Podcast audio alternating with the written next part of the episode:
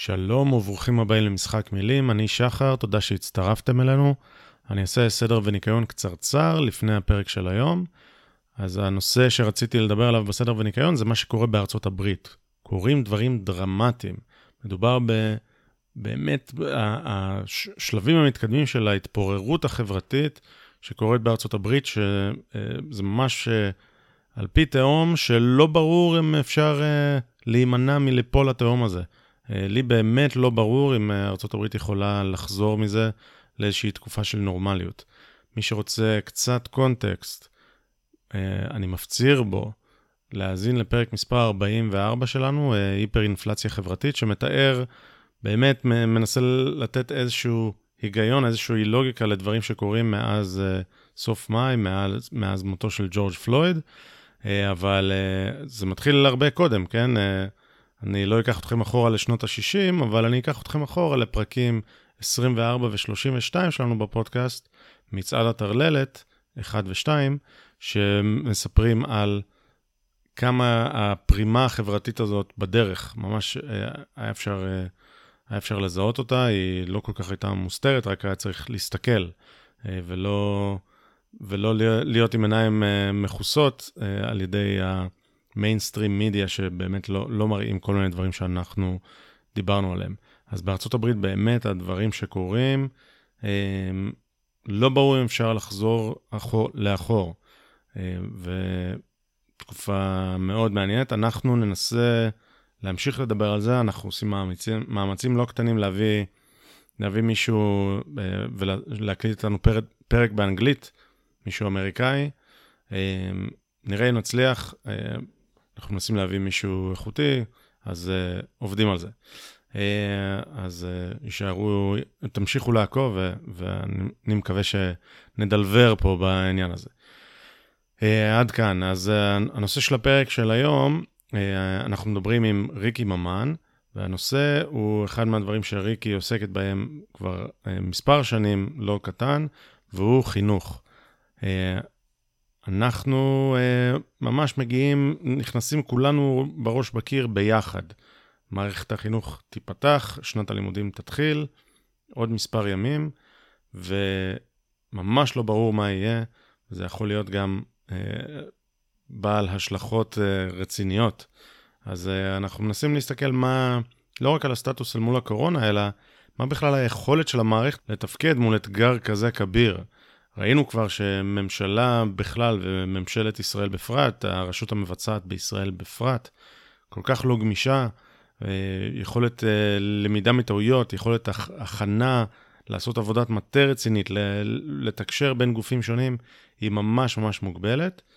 ומערכת החינוך היא אחת המערכות הגדולות בישראל, ושם יכול להיות שהבעיה אפילו יותר גדולה.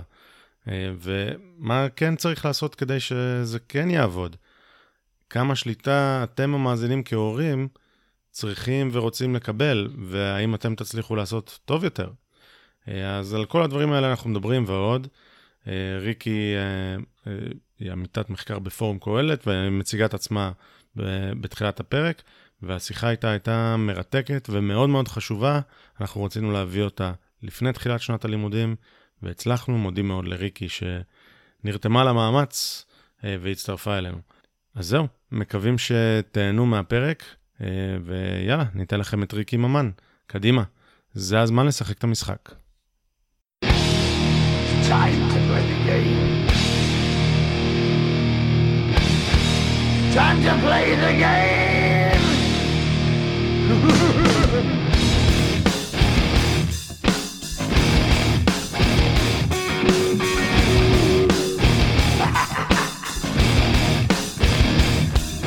It's all about the game and how you play it. All about control. And if you can take it, it's all about your debt. And if you can pay it, it's all about pain. And who's gonna make it? שלום וברוכים הבאים למשחק מילים, אני שחר ואיתי זוהר, אהלן זוהר. אהלן, שלומך? מצוין, אני מזכיר שזה הפודקאסט שבו אתה ואני מנסים להישמע קצת יותר חכמים ממה שאנחנו, פשוט ולא מצליחים. לא מצליחים. שאם תחשוב על זה, אפשר לפרש את זה לשני הכיוונים, זוהר. אתה צריך לחשוב על זה טוב, כי אתה, אתה לא מבין. לא הבנתי. בדיוק, זאת הנקודה שלי. טוב, יפה. היום אנחנו מארחים את ריקי ממן, שלום לך. שלום. ריקי. ברוכה הבאה, תודה שהצטרפת אלינו. אה, הנושא ש... תודה לכם. הסיבה שפנינו אלייך בעת הזו, אה, ומי שמאזין אה, כשהפרק יוצא יכול אולי לנחש, הסיבה היא שנת הלימודים 2020-2021, או שנת הלימודים תשפ"א. כן, תשפ"א. כן. שממש מתחילה עוד מספר ימים, וזה נראה כמו איזשהו מצוק שכולנו הולכים לקפוץ ממנו ביחד, ורצינו לדבר על זה. למה, איך הגענו למצוק הזה, ואולי אם אפשר סולם. אז חשבנו שאת תהיי בן אדם מצוין לדבר איתו על הנושא, עוד שנייה נסביר למה. אז כדי לבנות את הקייס עבור זה שאת איתנו, בואו ניתן לך רגע להציג את עצמך קצת בכמה מילים, ומשם נמשיך הלאה. בכיף, בכיף. זה, זה נושא שקרוב לליבי, אני עוסקת בו כבר עשור ויותר, אני חושבת. אני רק, אני אציג את עצמי באמת, אני עמיתת מחקר בפורום קהלת, ואני חוקרת את התחום הזה של מדיניות חינוך. זה, זה עיקר העיסוק שלי בפורום קהלת. חוץ מזה, אני גם, יש לי טור כלכלי במקור ראשון, שבו אני מדי שבוע סוקרת איזשהו נושא, סוגיה כלכלית, בדרך כלל אקטואלית. ו, ומעבר לזה אני פעילה פוליטית או כלכלית חברתית, איך שלא, איך שלא תרצו לקרוא לזה. ב... הייתי חלק מהקמתם של שלושה ארגונים, אחד זה תחרות, תנועה לחירות בתעסוקה, השני זה ארגון ההורים הדור הבא, הורים למען בחירה בחינוך, והשלישי הוא האינטרס שלנו, שזה לובי אזרחי, ואני מניחה שנדבר על הכל עוד בהמשך. אוקיי. אכן נדבר, כן, זהו. רק, רק אז אני רוצה, זה, קודם כל, את יכולה באיזה משפט להסביר מה זה פורום קהלת, מה עושים שם, מה המטרה, וגם מעניין אותי אה, מה זה אומר שאת, אה, שאת עוזרת מחקר אמרת? עמיתת מחקר, סליחה. אה, כן. מה, מה המשמעות של זה, מה בעצם את, את עושה, מה זה אומר, ו, ומה הרקע שצריך בשביל אה, לעשות, לעסוק בזה. פורום קהלת בגדול הוא מכון מחקר, מה שבאנגלית נוהגים לקרוא לו think tank ובעברית מתרגמים למכון מחקר, שזה תרגום לא בדיוק מדויק אבל זה, זה מה יש. זה מכון מחקר שמרני, יש לו שלושה תחומי מחקר בגדול, אחד זה נושא של משילות, כל העניין המשפטי, השני זה לאומיות יהודית, מדינת ישראל כמדינת הלאום של העם היהודי, והשלישי הוא הנושא הכלכלי ונושא חירות הפרט, ותחת הנושא הזה שזה נושא מאוד מאוד גדול יש כמה מחלקות שפעילות, יש מחלקה כלכלית, שתי מחלקות כלכליות אפילו, ויש מחלקת מדיניות שאני חלק ממנה, זאת אומרת יש בתוך מחלקת מדיניות את ענף החינוך. ובגדול המשימה של פורום קהלת בכלל והצוות שלנו בפרט היא לקחת נושא, לחקור אותו, להבין מה קורה בעולם, מה קורה בארץ, איפה הכשלים, איפה הבעיות, אילו פתרונות קיימים לדבר הזה ולבוא עם מחקר מבוסס נתונים שבסופו יש סדרה של המלצות. ואת ההמלצות האלה אנחנו אה, מגישים בעצם למקבלי ההחלטות אה, ומקווים שיקבלו אותן, אה, זאת אומרת חלק מהעניין זה לקדם את זה גם מול, אה, מול מקבלי ההחלטות.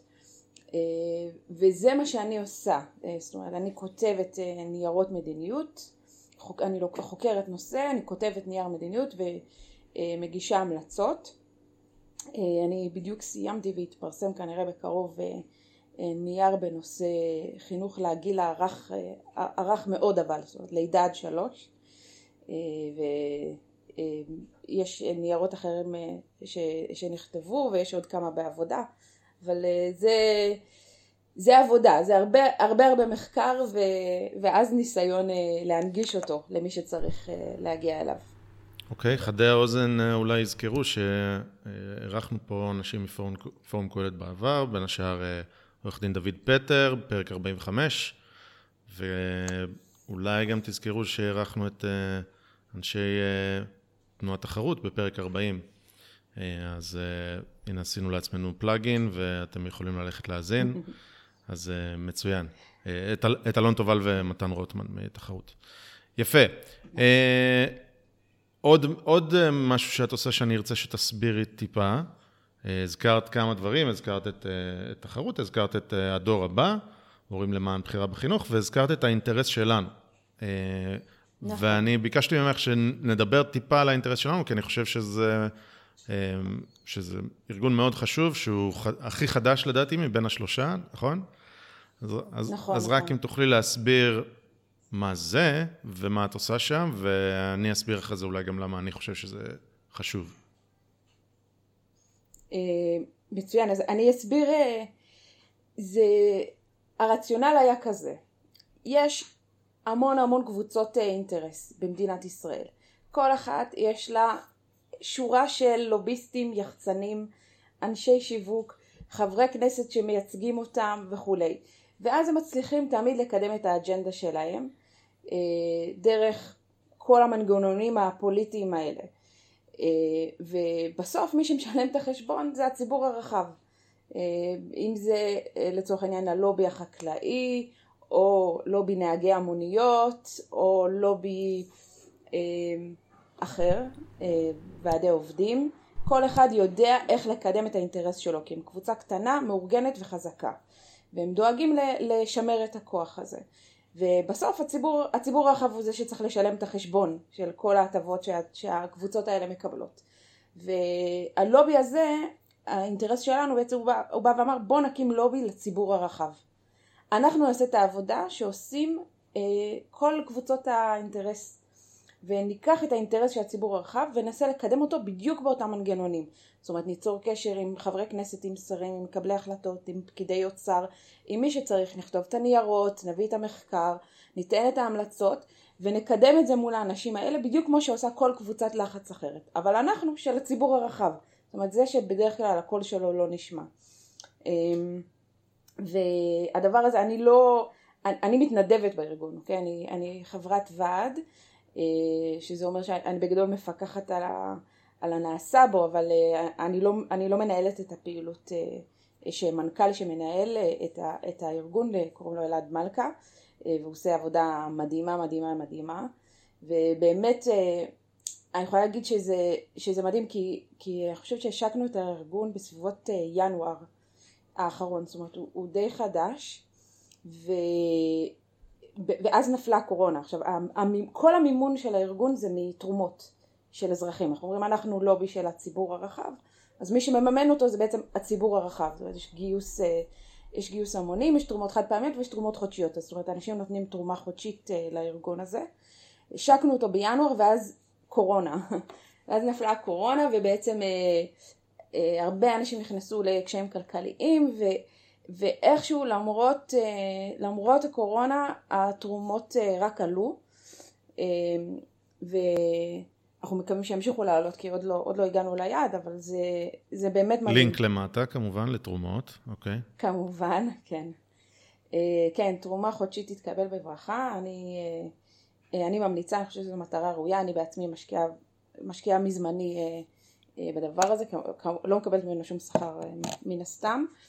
אה, אבל אה, זה, זה באמת, אה, זאת אומרת, המטרה היא באמת לקדם את האינטרסים של הציבור ואני לא חושבת שיש עוד גוף שעושה את זה בישראל. ואז מה עושים? נמצאים, נמצאים בוועדות בכנסת? זה שמה, שמה עושים נקניקיות? שם הדברים קורים. בדיוק, איפה שעושים את הנקניקיות, זה במסדרונות משרד האוצר באגף תקציבים, זה בוועדות הכנסת, זה, ב, זה בכל המקומות האלה, אוקיי? זה ב, ב, דיונים על חוק ההסדרים, זה אה, אה, בעבודה מול תקשורת כשצריך, יש, יש המון, אה, כל הצעת חוק עוברת הרבה הרבה גלגולים, ולפעמים אם אתה מזהה שהולכת להיות הצעת חוק, אז אפשר לטרפד אותה מראש, או לשנות בה דברים לא נכונים, אה, וזה באמת פשוט צריך מישהו שיגיד את הדבר הזה. אה, לא תמיד יש את ה... אני, אני מנסה להבין, אפילו... אתם נמצאים בכנסת, אתם נמצאים בכנסת, ובזמן שחברי הכנסת יושבים בחדרי הוועדות, או שהם בדרך במסדרון, אתם מתנפלים עליהם, אתם פושרים כאלה, מביאים את האלווייטר פיץ שלכם, זה... ככה זה עובד? לא, זה בדרך כלל, אה, יש, אה, אה, אתה יודע מראש מתי הולך להיות דיון על נושא מסוים, ואז אפשר לנסח נייר, להגיש אותו לחברי הכנסת מראש, לבוא לדיון בוועדה כחבר שמשתתף בוועדה, זאת אומרת אתה מציג את, ה, את הנושא ולא לא צריך כאילו, לא חייב להתנפל עליהם למרות שאני חושבת שאלעד לא היה בוחל גם בזה. אה, אבל אפשר, כאילו עושים עבודה מסודרת, פשוט מדברים איתם מראש, מנסים לשכנע. הרבה פעמים החלטות מתקבלות כי לא מבינים, כי חברי כנסת יש להם אלף דיונים ביום, אלף נושאים שהם מתעסקים בהם, הם יושבים בכמה וכמה ועדות, הם לא בהכרח מכירים כל נושא לעומק, וכשמציגים להם אותו בצורה מוסדרת ומסבירים להם לא רק את הצד של קבוצת האינטרס, אלא גם את הצד של הציבור הרחב, הם משנים את דעתם, זאת אומרת הם לא, הם לא מקובעים, הם לפ... לפעמים פשוט לא מיודעים מספיק, ואם אתה מנגיש להם את המידע הזה, אז הם, הם מקבלים את ההחלטה הנכונה. אה, אני חושבת שזה עיקר התפקיד, זאת אומרת זה עיקר העבודה. פשוט אה, לבוא ולהציג את הצד הזה ו, ו, ולתת להם לקבל החלטה מושכלת. יפה, אז אם, אה, אם יורשה לי רק רגע לתת זום אה, אאוט או לדבר על האינטרס שלנו כן. מזווית קצת אחרת. אני חושב שהרעיון הוא להבין שלוביסט זו לא מילה גסה, אוקיי?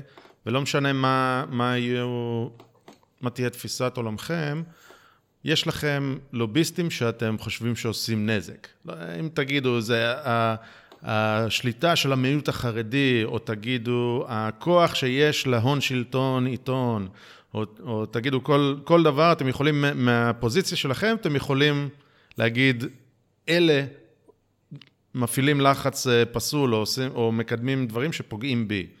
אה, והאינטרס שלנו בעצם, את אומרת, מייצג את הציבור הרחב, אבל בעצם מה שאתם...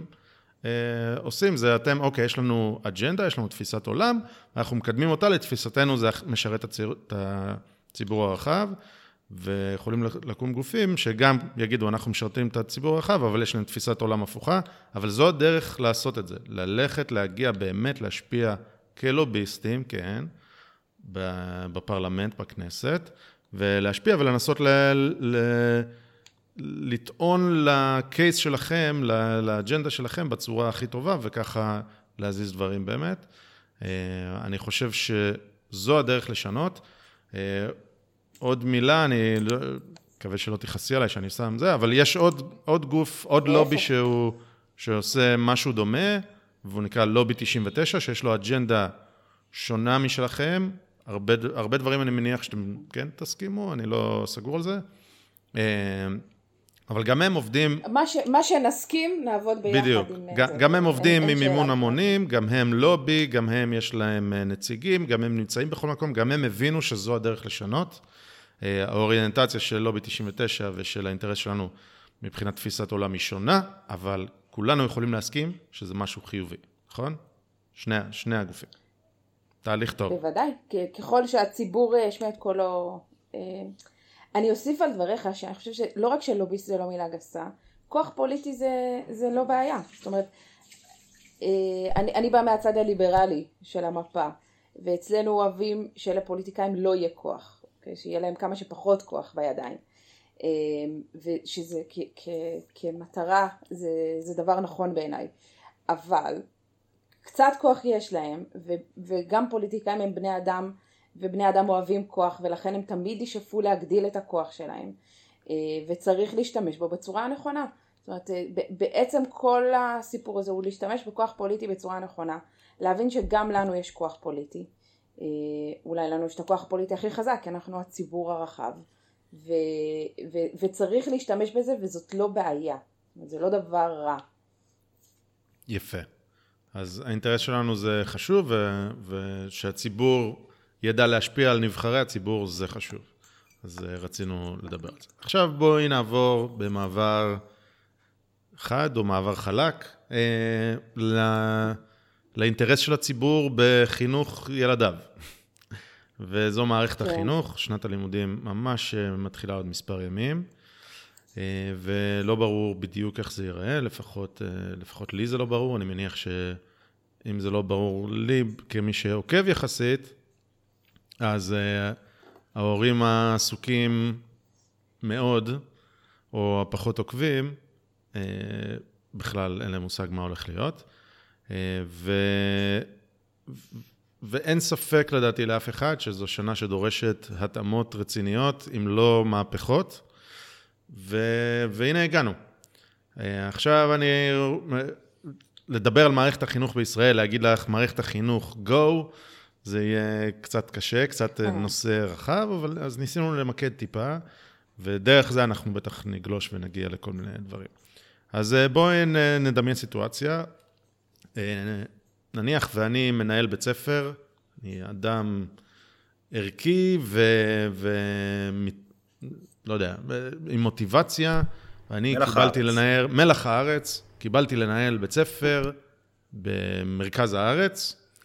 אה, אני מנהל אותו כבר אה, שנתיים, שלוש, והנה עכשיו שנת קורונה. אני מבין שאני צריך לעשות שינויים, כי אחרת תהיה בעיה, ובא לי, אה, את יודעת, להגיד, אוקיי, נעשה X או נעשה Y, וזה, איך, איך אני עכשיו מתאים את עצמי, ב, לא יודע, בנתניה, כמנהל בית ספר מאוד, מאוד מצליח, איך אני מתאים את עצמי לשנת הלימודים הזאת? כן, אז בוא נגיד ככה, כמנהל, בשנה הקרובה יש לך יותר חופש מבדרך כלל, אוקיי? אה, הקורונה דווקא עשתה משהו חיובי במובן הזה. אמ, אני, אני בדרך כלל למנהל בית ספר במדינת ישראל יש מעט מאוד חופש. יש לו הרבה מאוד אחריות ומעט מאוד סמכות אה, להגדיר בעצם את כל מה שאנחנו תופסים כניהול. את האסטרטגיה החינוכית, איך מפעילים, איך, איך, אה, איך נראית כיתה, כמה תלמידים יש בה, איך מלמדים, מה מלמדים מתי, מי המורים שלו, מה הצוות, מה הוא עושה עם הכסף. כל הדברים שאנחנו לוקחים כברורים מאליהם בעולם הניהול במערכת החינוך הם פשוט לא קיימים בדרך כלל, זאת אומרת אין למנהל הרבה משחק אה, בכל הדברים האלה, הם מוכתבים לו מלמעלה אה, על ידי משרד החינוך והשנה האחרונה, בעצם מאז שהקורונה כאילו הגיעה לחיינו, כל הפונקציות הרגילות של משרד החינוך אה, קצת הפסיקו לתפקד.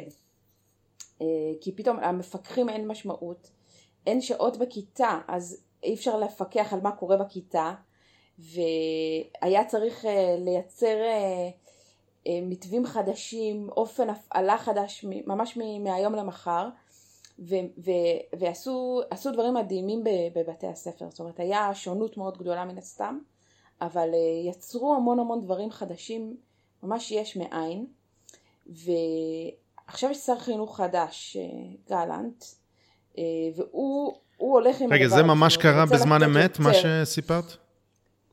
קרה באביב?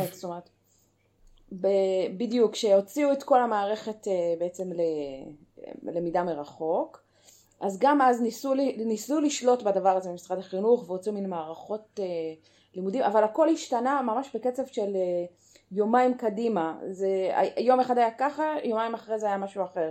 המתווים השתנו כל הזמן וההוראות היו מאוד לא ברורות. היו גם המון גופים שהיו מעורבים, משרד בריאות, משרד החינוך.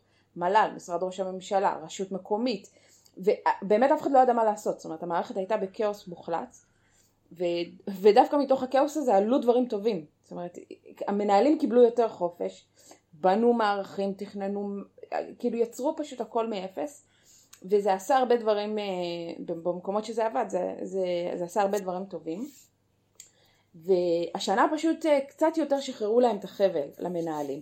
אה, יש מתווה, יש מתווה הפעלה, כמה ילדים בכיתה, איזה קפסולות, כמה ימים בשבוע וכולי, אבל נותנים להם אה, יד חופשית בניהול של הדבר הזה, אה, ובעיקר בניהול הפדגוגי של זה, זאת אומרת, מה מלמדים ומתי וכמה שעות והרכב הזה, זאת אומרת קיבלו יותר גמישות מבדרך כלל. עדיין לא שחררו באופן מוחלט, כי בכל זאת משרד החינוך, אבל אה, יש יותר גמישות. אה, לא כל, לא כל הדברים ברורים, זה אפשר, אפשר להגיד. גם המתווה הנוכחי, יכול להיות שהוא ישתנה עד, אה, עד פתיחת שנת הלימודים, ואם יכריזו על סגר אז כל המערכת נסגרת מיידית, אז יש המון המון אי ודאות, אבל בתוך אי ודאות זה המפתח, זאת אומרת אם אתה לוקח את המנהלים אז אצלם, אצלם הכוח, ה- היכולת להחליט מה עושים בתנאי אי ודאות. הם מכירים את התלמידים, הם מכירים את המורים, הם מכירים את המשאבים שיש להם, הם יודעים מה צריך. אה, זה, אין, אין דרך אחרת לנהל את הדבר הזה, זאת אומרת אי אפשר לנהל מערכת של 2.4 מיליון תלמידים ממטה, אה, מבניין לב רם בירושלים, שזה מטה משרד החינוך. זה פשוט לא אפשרי. אה, ואני מקווה שבאמת ייתנו למנהלים לעשות את ה... את הדבר הזה. אני חושבת שזה יקרה גם אם רוצים וגם אם לא, כי פשוט אי אפשר, אי אפשר אחרת, אין, אין דרך אחרת. אז, כן. אז אם שנייה נלך על, על, נשים שנייה את הקורונה בצד, נסתכל שנייה על שנה רגילה, כי זה מעניין אותי להבין מה קורה כן. בדרך כלל. Uh, את אומרת שהמנהל הוא בעצם לא מנהל. Uh, השם, השם זה סתם. אה, כן. הטייטל. אז מה, הוא סדרן עבודה? אז מה הוא עושה בעצם? לא צחוק, אני חושבת שמבחינה כאילו פורמלית בתקנות משרד החינוך הוא מוגדר מורה עם שעות ניהול. Okay, אוקיי? זאת אומרת, זה לא צחוק שבאמת לא מנהל, כי יש, אתם צריכים להבין, משרד החינוך מקצה למנהלים, לבתי הספר, אה, הוא לא נותן להם תקציב, אין לך, אין כסף לנהל אותו. יש שעות הוראה, אוקיי? משרד החינוך אומר, יש לך סל שעות, כיתה, שכבת א' מקבלת כך וכך שעות, שכבת ב' מקבלת כך וכך שעות וכולי. וכל שעה ושעה מוכתבת מה עושים בה. זאת אומרת יש איקס שעות ללימודי שפה, איקס שעות ללימודי אה, אה, חשבון, מדעים, אה, תרבות יהודית וכולי, כל הדברים האלה, השעות האלה מוגדרות מראש. עכשיו מה אתה יכול לעשות בתוך, ה, בתוך הדבר הזה, כאילו, גם בתוך השעה אומרים מה מלמדים, אוקיי? יש תוכניות לימוד, יש אה, אה, דרכי הוראה מוכתבות מראש, הספרים נקבעים מראש, זאת אומרת הכל הכל מוגדר מראש, כמה תלמידים בכיתה, איך מתנהלת כיתה, מה אורך השיעור, אוקיי? כל דבר כזה מוכתב מראש. ובמצב הזה אתה יכול, אתה באמת סדרן עבודה, זאת אומרת אתה שם את השעות הנכונות בכיתה, מוודא שהמורים אה, לא אתם יודעים, לא, לא צריכים להיות באותה, בשתי כיתות שונות באותו זמן, וזה פחות או יותר, אין הרבה משחק, זאת אומרת אם אתה, יש לך איזה חזון אה, פדגוגי מיוחד ואתה רוצה לשבור את מבנה הכיתה, ללמד בדרכים חדשות, להוציא ילדים לזה, ללמוד נושאית ולא רק אה, לפי דיסציפלינות, אין, אין כל כך אפשרות, במערכת הממלכתית הרגילה אין אפשרות לעשות את הדברים האלה. אמ, אבל, ויש פיקוח כן מאוד מכיר, מאוד הדוק. אבל אני כן מכיר סיפורים כן. על מנהלי בית ספר מיתולוגיים שבאו ולקחו את הבית ספר הגרוע והפכו אותו לבית ספר מדהים ואיך כל התלמידים אוהבים אותו ו... מה אין אין אה, למנהל באמת אה, זה, זה שקר אין למנהל יכולת להפוך בית ספר גרוע לבית ספר שכולם רוצים לבוא אליו? חד משמעית יש אפשרות מנהלים טובים ויש כאלה, יכולים לעשות מהפכות בבתי הספר, אבל הם עושים את זה נגד המערכת ולא עם המערכת. זאת אומרת, הם שוברים את הכללים, הם פועלים בניגוד לחוקים, הם אומרים לפיקוח, לא מעניין אותי מה תגידו, זה מה שאני הולך לעשות, הם נלחמים במערכת, אוקיי? הם משיגים כספים מכל מיני מקומות אחרים, הם מקבלים תקציבים מהרשות המקומית, או שגובים תשלומי הורים, ואז יש להם כסף גמיש לעשות דברים מיוחדים. ואז הם באמת מנהלים. שהם מקבלים... ואז הם באמת מנהלים, אוקיי? עכשיו אתה תראה את זה בארץ ברשויות חזקות. רשויות מקומיות חזקות נותנות הרבה מאוד כסף מה, מהתקציב העירייה לבתי הספר, למנהלים, וברשויות חזקות גם ההורים יכולים יותר אז הם משלמים תשלומי הורים. ואז יש לך, כמנהל יש לך כסף, יש לך כסף גמיש, יש לך גם את השעות הוראה שנותן לך משרד החינוך, אבל על זה יש לך עוד אפילו 30-40 אחוז תקציב שאתה משחק איתו. אתה יכול לעשות דברים מדהימים, ומנהלים טובים עושים את זה. כסף, כסף נזיל. אבל זה קורה רק במקומות מאוד...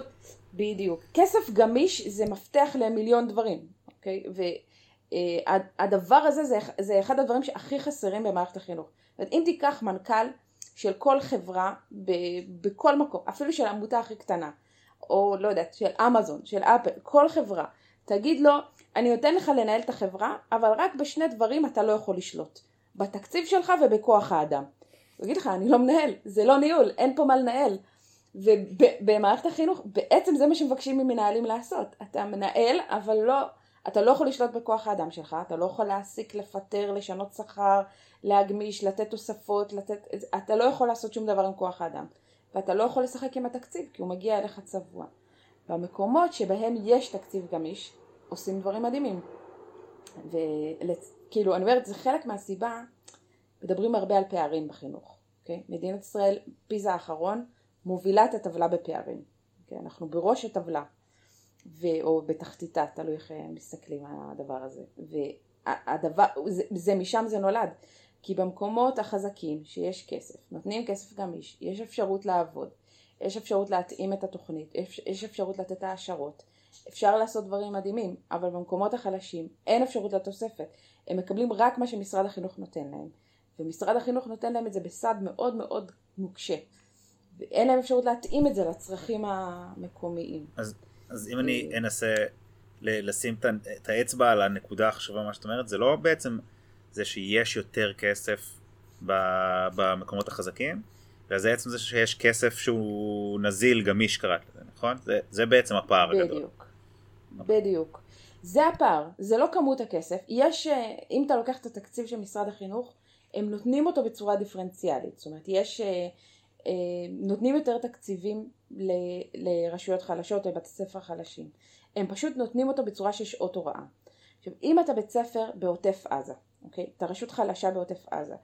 אתה לא צריך עוד שעות הוראה, אוקיי? אתה צריך פסיכולוגיות לילדים, אתה צריך יועצים, אתה צריך כאילו דברים, אתה צריך דברים אחרים, אוקיי?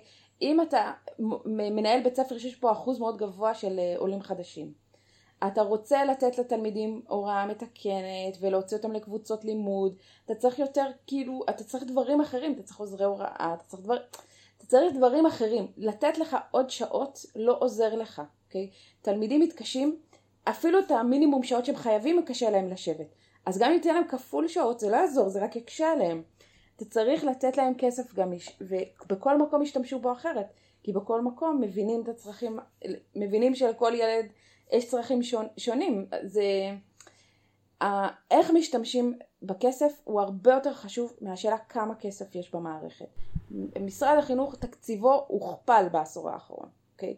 ולא ראינו שיפור בתוצאות אה, של, של התלמידים. הציונים לא עלו פי שתיים? בגלל שבאמת לא עלו, אפילו ירדו, תאמינו לו. ואת אומרת עוד דבר, את אומרת שהמנהל בשטח מבין יותר טוב מה התלמידים שלו צריכים מיואב גלנט בכבודו ובעצמו, שר החינוך? שמחליט עבור כולם באופן כללי? איך? כן. אה, זה, זה מאוד מפתיע לשמוע, אני יודעת, אבל אה, שר החינוך לא יודע להגיד את צורכיהם של 2.4 מיליון תלמידים. זה לא, לא, במשרד החינוך זאת לא אמירה שברורה מאליה, אבל אה, אני חושבת שדווקא ספציפית יואב גלנט הוא מבין את זה כי הוא בא מהעולם הצבאי. בעולם הצבאי אתה משרטט אסטרטגיה, אבל אתה סומך על המפקדים בשטח שיפעילו אותה. אתה לא אומר להם תלך ימינה 30 דקות במזרח צפונית מערבית ל... כאילו אתה, אתה נותן להם, אתה אומר להם תשיגו תכבשו את היד, איך שאתם עושים את זה זה החלטה שלכם, אתם רואים את השטח, אתם יודעים מה יש שם. ובמערכת החינוך משום מה לא מבינים את, ה, את הדבר הזה, שצריך כאילו לתת לשטח לעבוד. אה, אני חושב שאחד מהדברים ש... כדי להמחיש למאזינים שלנו, שזה לא רק הצרכים של התלמידים, כמו שאמרת, פסיכולוגים, או לא יודע, תגבור בשיעורי עברית, או לא, כל הדוגמאות שנתת, אלא יש גם צרכים של הורים שיש אפס יכולת להתגמש בפניהם. סתם אני זורק כמה דוגמאות, לא שאני, לא שעשיתי מחקר שאני יודע שזה נדרש וזה, אבל נגיד יש אה, אה, הורים שהמשמרות שלהם הן משמרות לילה, אוקיי? האם אה, הגיוני שתהיה בבית ספר X כיתה שהיא מיועדת להתחיל ב-11 ולסיים ב-5 במקום ב-8 עד, עד 2? סתם, דוגמה, למה לא? אה, האם אה, לא הגיוני שיהיה איזה בית ספר שהחופש הגדול שלו יהיה בין אוגוסט 1 באוגוסט עד 1 באוקטובר, וככה החגים נכנסים פנימה, ואז, ואז סתם אנחנו תמיד תחילת שנת הלימודים, יש את ההתנאה הזאת, ואז מכבים מחדש לחודש נכון, בחגים. נכון. למה שלא יהיה בית ספר אחד שאומר, יאללה, אני שיניתי את החופש הגדול, ואז לא יהיה לי את ההתנאה וזה. אה, האם אה, לא הגיוני ש... אה, לא יודע, שיהיה לי בית ספר שבאמת אני נותן ל... ל... כיתה שאני נותן לתלמידים לבחור באמת את המסלול, לעשות, אה, להתמחות במשהו ולעזוב את הנושאים שלא מעניינים אותם. כל, כל הגמישות הזאת, שהיא לא רק לתלמידים, אלא היא גם להורים, ותאפשר להם בעצם לבחור משהו שמתאים להם, לתפיסת עולמם ול, ולצורכי החיים שלהם, צורכי היום-יום שלהם, היא פשוט לא קיימת, כי זה מוכתב הכל מ, מלמעלה. אז, אז זה משהו שאני חושב ש... למאזינים לפעמים הרבה יותר קל להבין, שאתה אומר, אה, אולי, אולי הייתי יכול כהורה לבחור בין אופציות שונות, ולא אופציות שהן שכפול אחת של השנייה. אה, כן, אה, אני חושבת שלהורים, הורים זה יותר, אה, הרבה הורים יותר, זה נוגע בהם בשני מקומות. לוח החופשות, כמו שאמרת, זאת אומרת שכאילו הם אומרים, איך, איך יכול להיות שכאילו כל המדינה עובדת באיסרו חג, מה זה איסרו חג בכלל? אף אחד לא יודע מה זה איסרו חג, חוץ מאשר במערכת החינוך. ומערכת החינוך לא עובדת, אוקיי? כאילו, אתה אומר, איך זה יכול להיות? למה? למה זה קורה? כאילו, מה, מה פתאום יש, זה, זה דברים הזויים כאלה, כולם עובדים בחנוכה חוץ ממערכת החינוך, למה הדברים האלה קורים? והמקום השני שזה נוגע בהורים, זה, ב, זה גם בתכני הלמידה וגם uh, בצוות ההוראה. זה, כשאתה מדבר עם, הור, עם הורים, אתה רואה לפעמים, יש את המתח הזה, מי תהיה המחנכת בתחילת שנה, כאילו. מי, מי תהיה המחנכת של, של הילד, וכולם בלחץ כאילו לגלות מי, מי תהיה המחנכת, כי כולם יודעים שיש את המחנכת הזאת שאף אחד לא רוצה ש, שהילד שלו יהיה בכיתה שלה, ואתה מתפלל שה, שאתה לא תוצנח, עכשיו אתה, אנחנו כל כך רגילים לתופעה הזאת שאנחנו לא מרגישים שיש לנו אפילו שליטה עליה, כאילו למה, אם יש מחנכת שאף אחד לא רוצה, למה היא קיימת במערכת? למה, למה, היא, למה היא נמצאת שם? אם כולם יודעים את זה וכולם מדברים על זה וזה מדובר וההורים באים ומתלוננים למנהלת והמנהלת אומרת אין לי אפשרות להוציא אותה, קביעות, אין, אין מה לעשות כאילו. למ, למה היא שם? למה זה, זה קיים? וזה הרבה פעמים מורים לא, לא מבינים את הדבר הזה. אה, זה גם בא לידי ביטוי בכל מיני קמפיינים נגד הדתה, זה, זה חזק מאוד בשנים האחרונות. וכאילו לומדים כל מיני דברים ש... אבל כאילו אין, אין איזה תחושה של בעצם למה לא להתאים את בית הספר, כולל התכנים שנלמדים בו, לקהילה המקומית. זאת אומרת, למה ההורים הם לא חלק מה, מקבלת ההחלטות, גם על הדגשים של הנושאים, מה לומדים, מה לומדים יותר, מה לומדים פחות, איפה שמים דגש. זה, יש את זה יותר ברמת התיכון, בבית הספר העל למה ספר החינוך נחתם על ידי שר? למה שלא יהיה ספר כן. חינוך, כן. ספר אזרחות שונה בבית ספר שלי, ב, לא יודע, בביתר עילית, ולבית ספר שלי זה. עכשיו, יגידו אלה שחושבים כן. אחרת ממני, יגידו, מה זאת אומרת? אתה רוצה ש... לא יודע, יחנכו לאנטי ציונות במקום אה, כזה, או ל... לא יודע, לזה שצריך רק להתפלל למשיח במקום אחר. אנחנו חייבים לשלוט ו... ולדאוג שמקבלים חיוך ציוני הולם. בואו בוא נספר לכם סיפור אה, נחמד בנושא הזה. אני את התזה שלי בתואר השני כתבתי על לימודי אזרחות okay, אוקיי, במדינת ישראל. הם עברו כמה גלגולים במהלך השנים. אה, בשלב הראשון זה היה מאוד מאוד אה, רזה, הייתה תוכנית לימודים מאוד רזה של אה, מה זה הכנסת, איך מחוקקים חוק, מה זה בית המשפט, וזה הרשות המחוקקת, כל מיני דברים כאלה. את יודעת להגיד מתי התחילו שיעורי אזרחות בישראל? תוכנית הלימודים הראשונה היא מ-1976. Okay. אה, לפני זה למדו איזה גרסה אחרת, אבל אה, בגדול זו תוכנית הלימודים הראשונה. ובאה יולי תמיר, אוקיי? הייתה ועדה, ועדת קרמליצר שאמרה זה לא מספיק, מלמדים פה רק אה, דברים יבשים, פרטים יבשים, וצריך ללמד, בעצם צריך לחנך את הנוער איך להיות אזרחים בישראל, אוקיי? נכון? איך קוראים לספר הלימוד? להיות אזרחים בישראל. כתבו, הייתה ועדה והיא כתבה תוכנית והייתה תוכנית של איך, איך הופכים את, את הנוער הישראלי להיות אזרחים טובים. באה יולי תמיר ושינתה את כל תוכנית הלימודים ופעלה לפי ועדת קרמניצר והיא עוררה עליה את זעמו של הימין וכולם כעסו ומה פתאום ואז היא, היא עשתה, הגדילה לעשות והכפילה את מספר שעות הלימוד. אוקיי? עד אז למדו שלוש שעות uh, בכיתה י"ב, שלוש שעות שבועיות, והיא הוסיפה עוד שלוש שבוע, ש, שעות שבועיות בכיתה י"א, זאת אומרת למדו שנתיים על אותה כמות חומר, זאת אומרת האג'נדה שלה הייתה שיהיה דיונים בכיתה.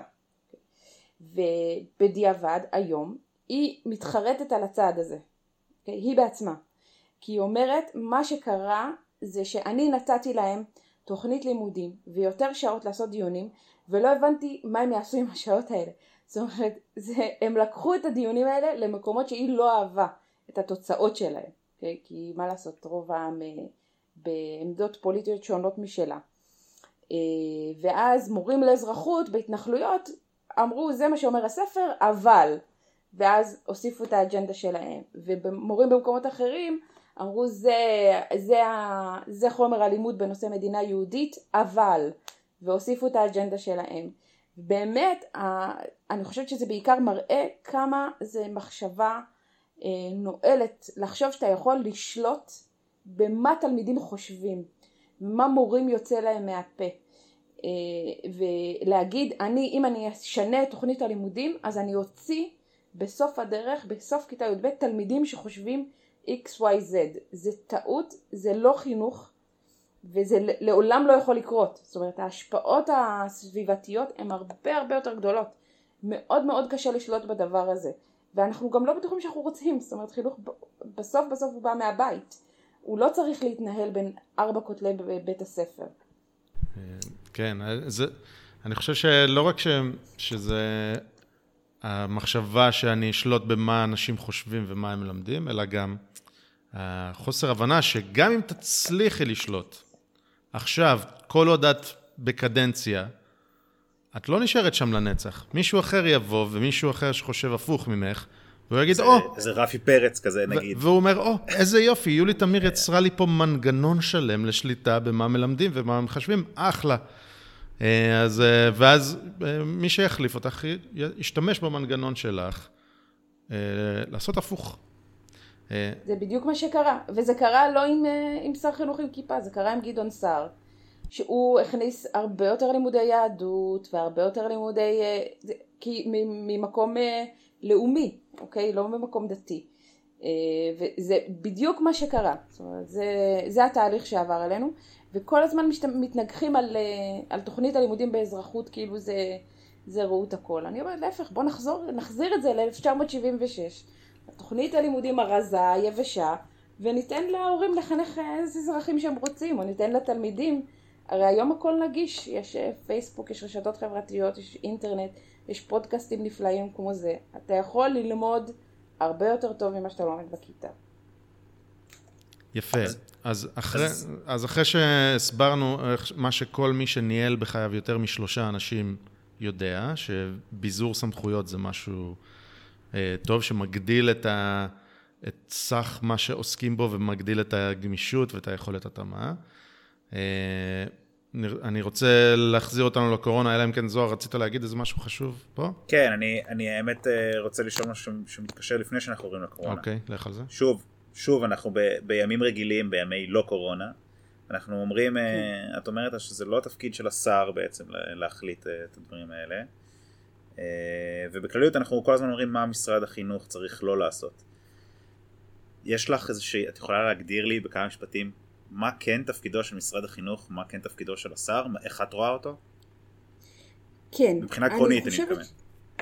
עקרונית, אני אומרת, משרד החינוך היום הוא מנסה להיות הכל, הוא מפעיל את מערכת החינוך. המורים, לפחות בבתי הספר היסודיים, מועסקים על ידי משרד החינוך, אוקיי?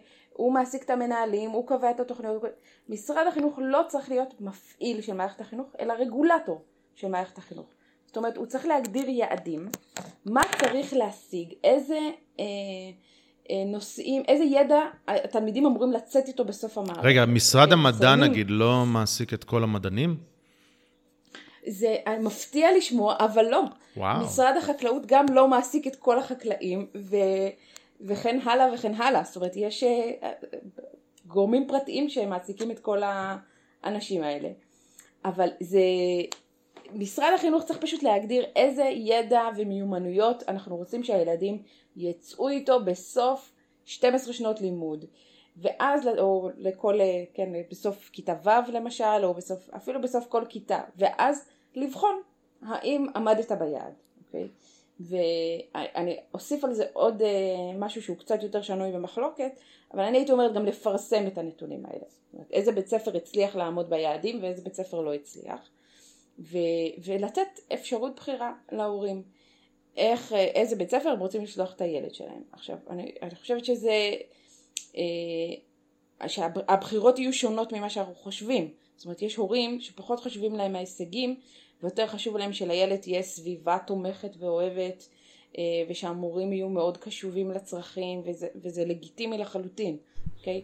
יש הורים שיותר חשובים להם אה, לימודים תורניים מאשר מדעיים, וזה בסדר, מבחינתי אישית. גם יכולים להיות אבל... קריטריונים שהם לאו דווקא ציון במבחן הזה והזה, אלא קריטריונים כמו אלה שדיברת עליהם עכשיו, אה, לקבל איזשהו נכון. ציון. נכון. יש, יש מדידה שהיא קצת יותר רחבה, גם היום במשרד החינוך, אבל אה, הם הרבה פעמים נוטים לא לפרסם את הנתונים האלה, אה, כי הם לא רוצים ש... זאת אומרת, שתהיה תחרות בין בתי הספר. את הדבר הזה שאני אומרת שהוא רצוי, אה, תחרות בין בתי ספר ובחירת הורים, בעיני משרד החינוך הוא לא דבר רצוי, אוקיי? אבל אני אומרת, זה, בין זה ובין לנהל כל רגע ורגע, בכל יום ויום, בכל כיתה וכיתה, בכל בית ספר ובית ספר, יש עולם שלם, זה לא, זה לא אותו משחק, אנחנו, זה משחק אחר. אה, והלוואי, זה, אני, זה, זה התקווה, כאילו, זה, ה, זה השאיפה. אז, אז אני אה, עכשיו מחזיר אותנו לקורונה, ואני לא רוצה לדבר ספציפית על איך הקפסולות צריכות להיות, או מה... אני חושב שקורונה זה הזדמנות לראות איך הדברים האלה מתחדדים מאוד. דיברנו נגיד על להתאים את עצמך להורה, נכון? אז כן. נראה לי שכולנו, שזה יהיה ברור לחלוטין, שלהורה שהוא אסתמטי, אוקיי? יש לו אסתמה, או מחלת ריאה אחרת, יש צרכים שונים מאשר להורה שהוא אה, בן 29 ולא יודע, אה, אה, בשיא כושרו ובריאותו. ויש להם, להם עכשיו רמת סיכון אחרת. אז, אז להורים האלה, אה, יש עכשיו אה, קצת, אה, את יודעת, מגבלות שונות על מה הם יכולים שהילדים שלהם יעשו. וכמובן גם שיש בין מקומות שונים בישראל, נכון? יש ערים אדומות, מועצות אזוריות אדומות, חלוקה לאזורים. יש הבדל בין מקום שבו התחלואה מאוד גבוהה, למקום שלא יודע, באזוז בנגב, כנראה שוואלה, לא בדקתי את הנתונים היום, כן? אבל אני מניח ששם. זה לא בדיוק אה, צלחת פטרי לנדבקי קורונה, זה מה שאני כן. מניח. אז יש שם צורך אחר. כן. אה, אז, אז הקורונה פשוט לוקחת את כל מה שאת מדברת עליו, מגבירה אותו ל-11, ו, ו, ונותנת לנו הצצה להגיד, או, oh, יש פה איזושהי בעיה אולי, לא? אז, אה, כן. אז, אז עכשיו, אחרי ש... שמתי את העדשה הזאת על, ה, על המצב. אני אומר, אוקיי, כל מה שאת אומרת יופי. אז אם אני כהורה, יש לי צרכים אה, ספציפיים ורצונות מסוימים, ואולי יש לי גם אמצעים, אז אחלה, אני אשלח את הילדים שלי לבית ספר פרטי, ששם הצרכים שלי נענים. מה את אומרת על זה? אה, אני אומרת בהצלחה, כי במדינת ישראל אין בתי ספר פרטיים. אה, זה, זה, לא, זה דבר שכמעט ולא קיים, אוקיי? יש, אה, יש פה אה, הרבה פעמים בלבול בהגדרות. Okay. אוקיי. זאת אומרת, קוראים פרטי למה שהוא לא פרטי. פרטי, אני מתכוונת בית ספר במימון פרטי. זאת אומרת ש-100% מהתקציב מגיע מגורמים פרטיים ולא ציבוריים. כמעט ואין כאלה בישראל. ברמת ה-20-30 בתי ספר. אוקיי? בכל מדינת ישראל יש קצת יותר מחמשת אלפים בתי ספר, לא כולל גני ילדים. אז זה, זה מספרים מאוד מאוד זניחים, זה בדרך כלל אה, כזה בתי ספר אה, בינלאומיים או כנסייתיים, דברים מאוד ישנים. Okay. אוקיי. ומה שקוראים לו פרטי בארץ זה מה שנקרא מוכר שאינו רשמי, שהוא לא בית ספר, הבעלות היא לא של משרד החינוך אלא בעלות אחרת, אבל גם הם כפופים לרוב התקנות והנהלים של משרד החינוך, כולל הסכמי השכר הקיבוציים והעסקת המורים, והם ממומנים בהיקף של בערך 75% מתקציב ציבורי. רגע, אז כל המורים הם עדיין שכירים של משרד החינוך? כלומר...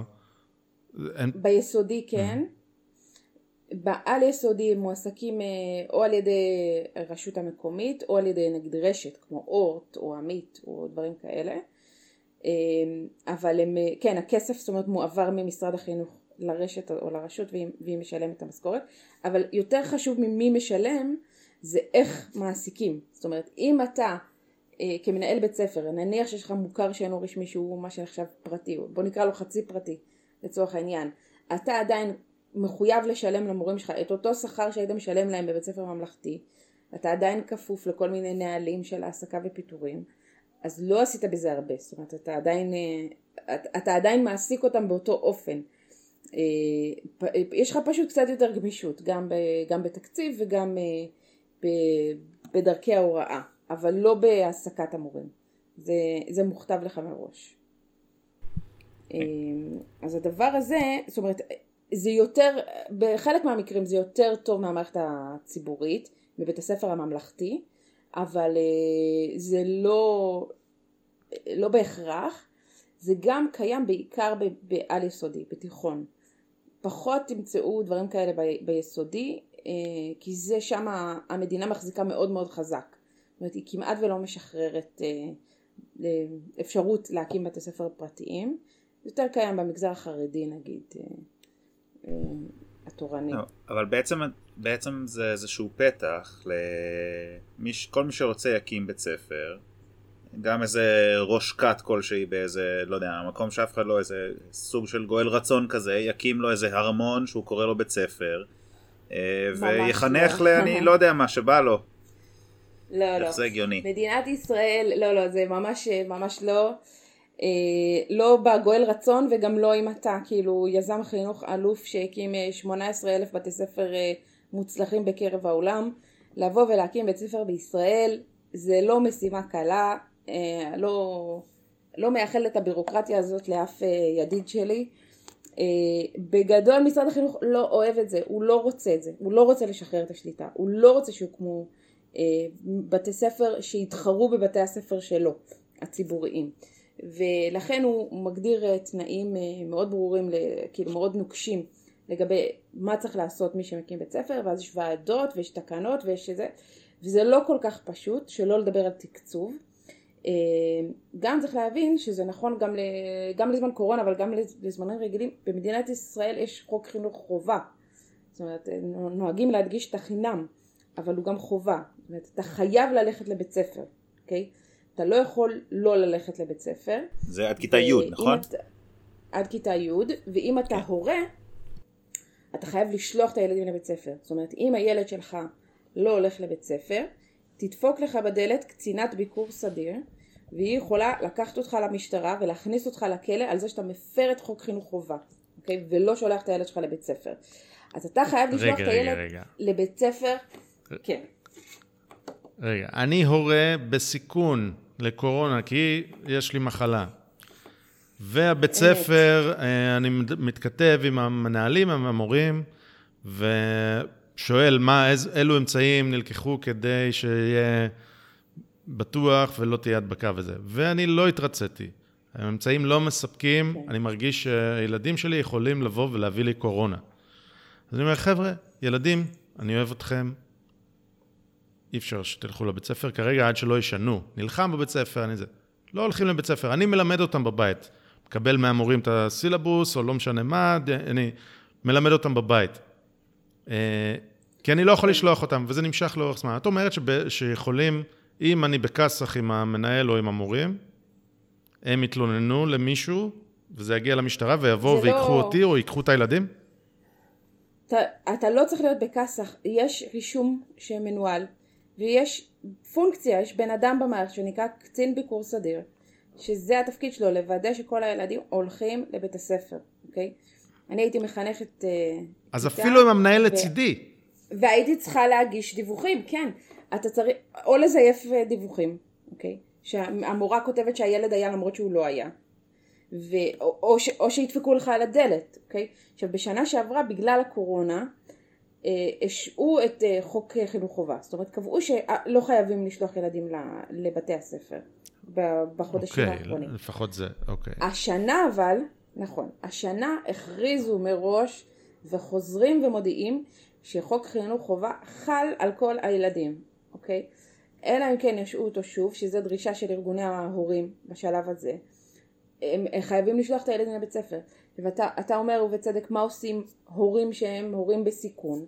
זאת אומרת שיש להם איזושהי מחלה והם לא רוצים לסכן את עצמם. שאל אותך יותר מזה, מה עושה ילד שהוא ילד בסיכון, אוקיי? ילד עם איזושהי בעיה מוקדמת שיכולה, שאסור לו להסתכן. אין, אה, אין פתרון לדבר הזה, אוקיי? האפשרות היחידה היא או להשעות את חוק חינוך חובה או להעלים עין. שעושים את זה בהרבה... אני אגיד לך על עצמי, אוקיי? אני הילדה שלי בת שלוש וחצי והיא מתחילה גן עירייה בשבוע הבא.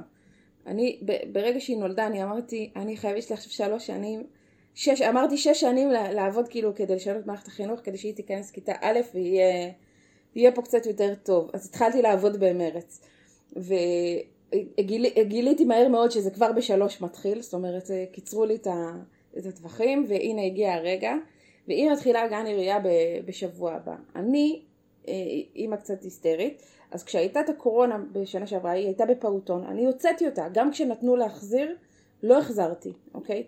השארתי אותה בבית איתי, הייתה לי גם אפשרות, אה, תודה לאל, לעבוד מהבית עם הילדה, והייתה הבנה מאוד גדולה, ו... ו... ונשארתי עם הילדה בבית עד שהרגשתי שזה בטוח. אמ, שנה הבאה, משבוע הבא אין לי את האפשרות הזאת יותר. היא, היא תחת חוק חינוך חובה ואני חייבת לשלוח אותה לגן, אוקיי? עכשיו, אני לא, בגיל שלוש לא, לא, לא תדפוק לי קצינת ביקור סדיר אה, על הדלת ותגיד לי למה לא שלחת ילדה לגן, אבל אה, בכיתה א', ב', ג', כן, יעשו את זה, יעשו את זה בשנה הבאה. אמ, אני חייב להגיד שזה זה, זה חלק ממה שקורה בישראל והאתוס הישראלי וזה, אבל זה לחלוטין לקוח ממשטרים טוטליטריים, זה שמחייבים אותי לעשות משהו עם הילד שלי, זה פשוט אה, כואב לי, ב, ב, זה, זה עושה לי, לא יודע, קיב קיבה. זה, זה, זה נורא, באמת. אה, כאילו שאותו פקיד שדופק לי בדלת, או שוטר, או מי שזה לא יהיה, בכלל מבין מה קורה איתי. אה, וכן, אני יודע, יש מקרי קיצון שצריך להגן על ילדים מהמשפחות שלהם, המתעללות וזה, אבל אני לא אלה. למה שידפוק לי קצין בלי שום ראייה? אה, למה, למה שיאיימו עליי בכלא אם אני לא מרגיש נוח, או יודעת מה, חושב שאני אעשה עבודה יותר טובה מהמורה, כי אני התפטרתי מהעבודה ואני בא לי לחנך את הילדים שלי בבית. זה... כן, אז יש, תראו, יש מסלול כזה, אה, שהוא אפשרי גם בישראל, זאת אומרת מסלול של חינוך ביתי. אוקיי. Okay. אה, שבעיקרון הורים יכולים להגיש בקשה לחינוך ביתי, הם צריכים גם לכתוב סוג של תוכנית לימודים וזה, ואז מגיע מישהו, מפקח במשרד החינוך אה, הביתה ועושה איזשהו ביקור ומוודא שזה, שזה בית כשר שיכול לוודא, לקיים את הדבר הזה, ולא איזה פונקציה, כאילו איזו סיטואציה מתעללת או לא יודעת משהו לא, לא סדיר ואז זה אפשרי, צריכים לאשר את הבקשה ו... אבל זה לא קורה מהיום למחר, זאת אומרת זה, אי אפשר לעשות את זה בקורונה, להגיד אה, אני מחר לא שולח את הילד שלי אה, לבית הספר אה, וזה לא כל כך נפוץ בארץ, זאת אומרת לא כל כך מכירים את, ה, את הדבר הזה, אני חושבת שהקורונה דווקא תגדיל את, ה, את המספרים, זאת אומרת זה יהיה, תהיה איזושהי צמיחה מהדבר הזה ולדעתי צריכים להתחיל לשקול את זה ברצינות רבה. אה, במיוחד היום שכבר אפשר יותר לעבוד מהבית וזה, אני אומרת להורים תלכו על זה. יש איזה... מי שיכול. יש איזשהו סיפור שאני, זה עכשיו עולה לי בראש, אני צריך למצוא אותו. אם אני לא טועה, הוא מוושינגטון די.סי, uh, שבו קבוצה של הורים, החינוך בארצות הברית מן הסתם, או שהוא... או שהוא יהיה חינוך ציבורי, ויש מקומות שבהם הוא ממש גרוע, או שהוא יהיה פרטי ואז הוא ממש יקר. יש את כל אלה שבאמצע, מה... זה, וזה בחלק מהמקומות בארצות הברית, לא בכולם, אבל קבוצה של הורים עם ילדים קטנים אמרו, טוב, אנחנו אה, רוצים לא להיות, להיות לא פה ולא פה, אוקיי, לא בחינוך המזעזע ולא בחינוך הסופר יקר, אנחנו איפשהו באמצע, טוב, בוא נעשה קבוצת וואטסאפ לצורך העניין, או קבוצת פייסבוק, שבו אנחנו כל פעם נעשה תורנות, אנחנו עשרה הורים, כל אה, יום יהיה מישהו אחר, נעשה סבב כזה, ואז יוצא לכל הורה פעם בשבועיים לקחת יום חופש ולשמור על קבוצה של, אה, של ילדים, בסדר? חמישה ילדים, עשרה ילדים, לא משנה כמה זה היה, שוב, הפרטים פה הם קצת פחות חשובים. ואז אה, זה היה מוצלח, והקבוצה הזאת טיפה גדלה, והם היו מאוד מקצועיים, מאוד מסודרים, ועשו לוז, משמרות וזה, וזה היה הכל חינם, בלי כסף, והם פשוט עשו יוזמה פרטית, כמו שאני אעשה עם כמה חברים שלי בקבוצת וואטסאפ, אבל, אבל ניהלו את זה באופן מסודר.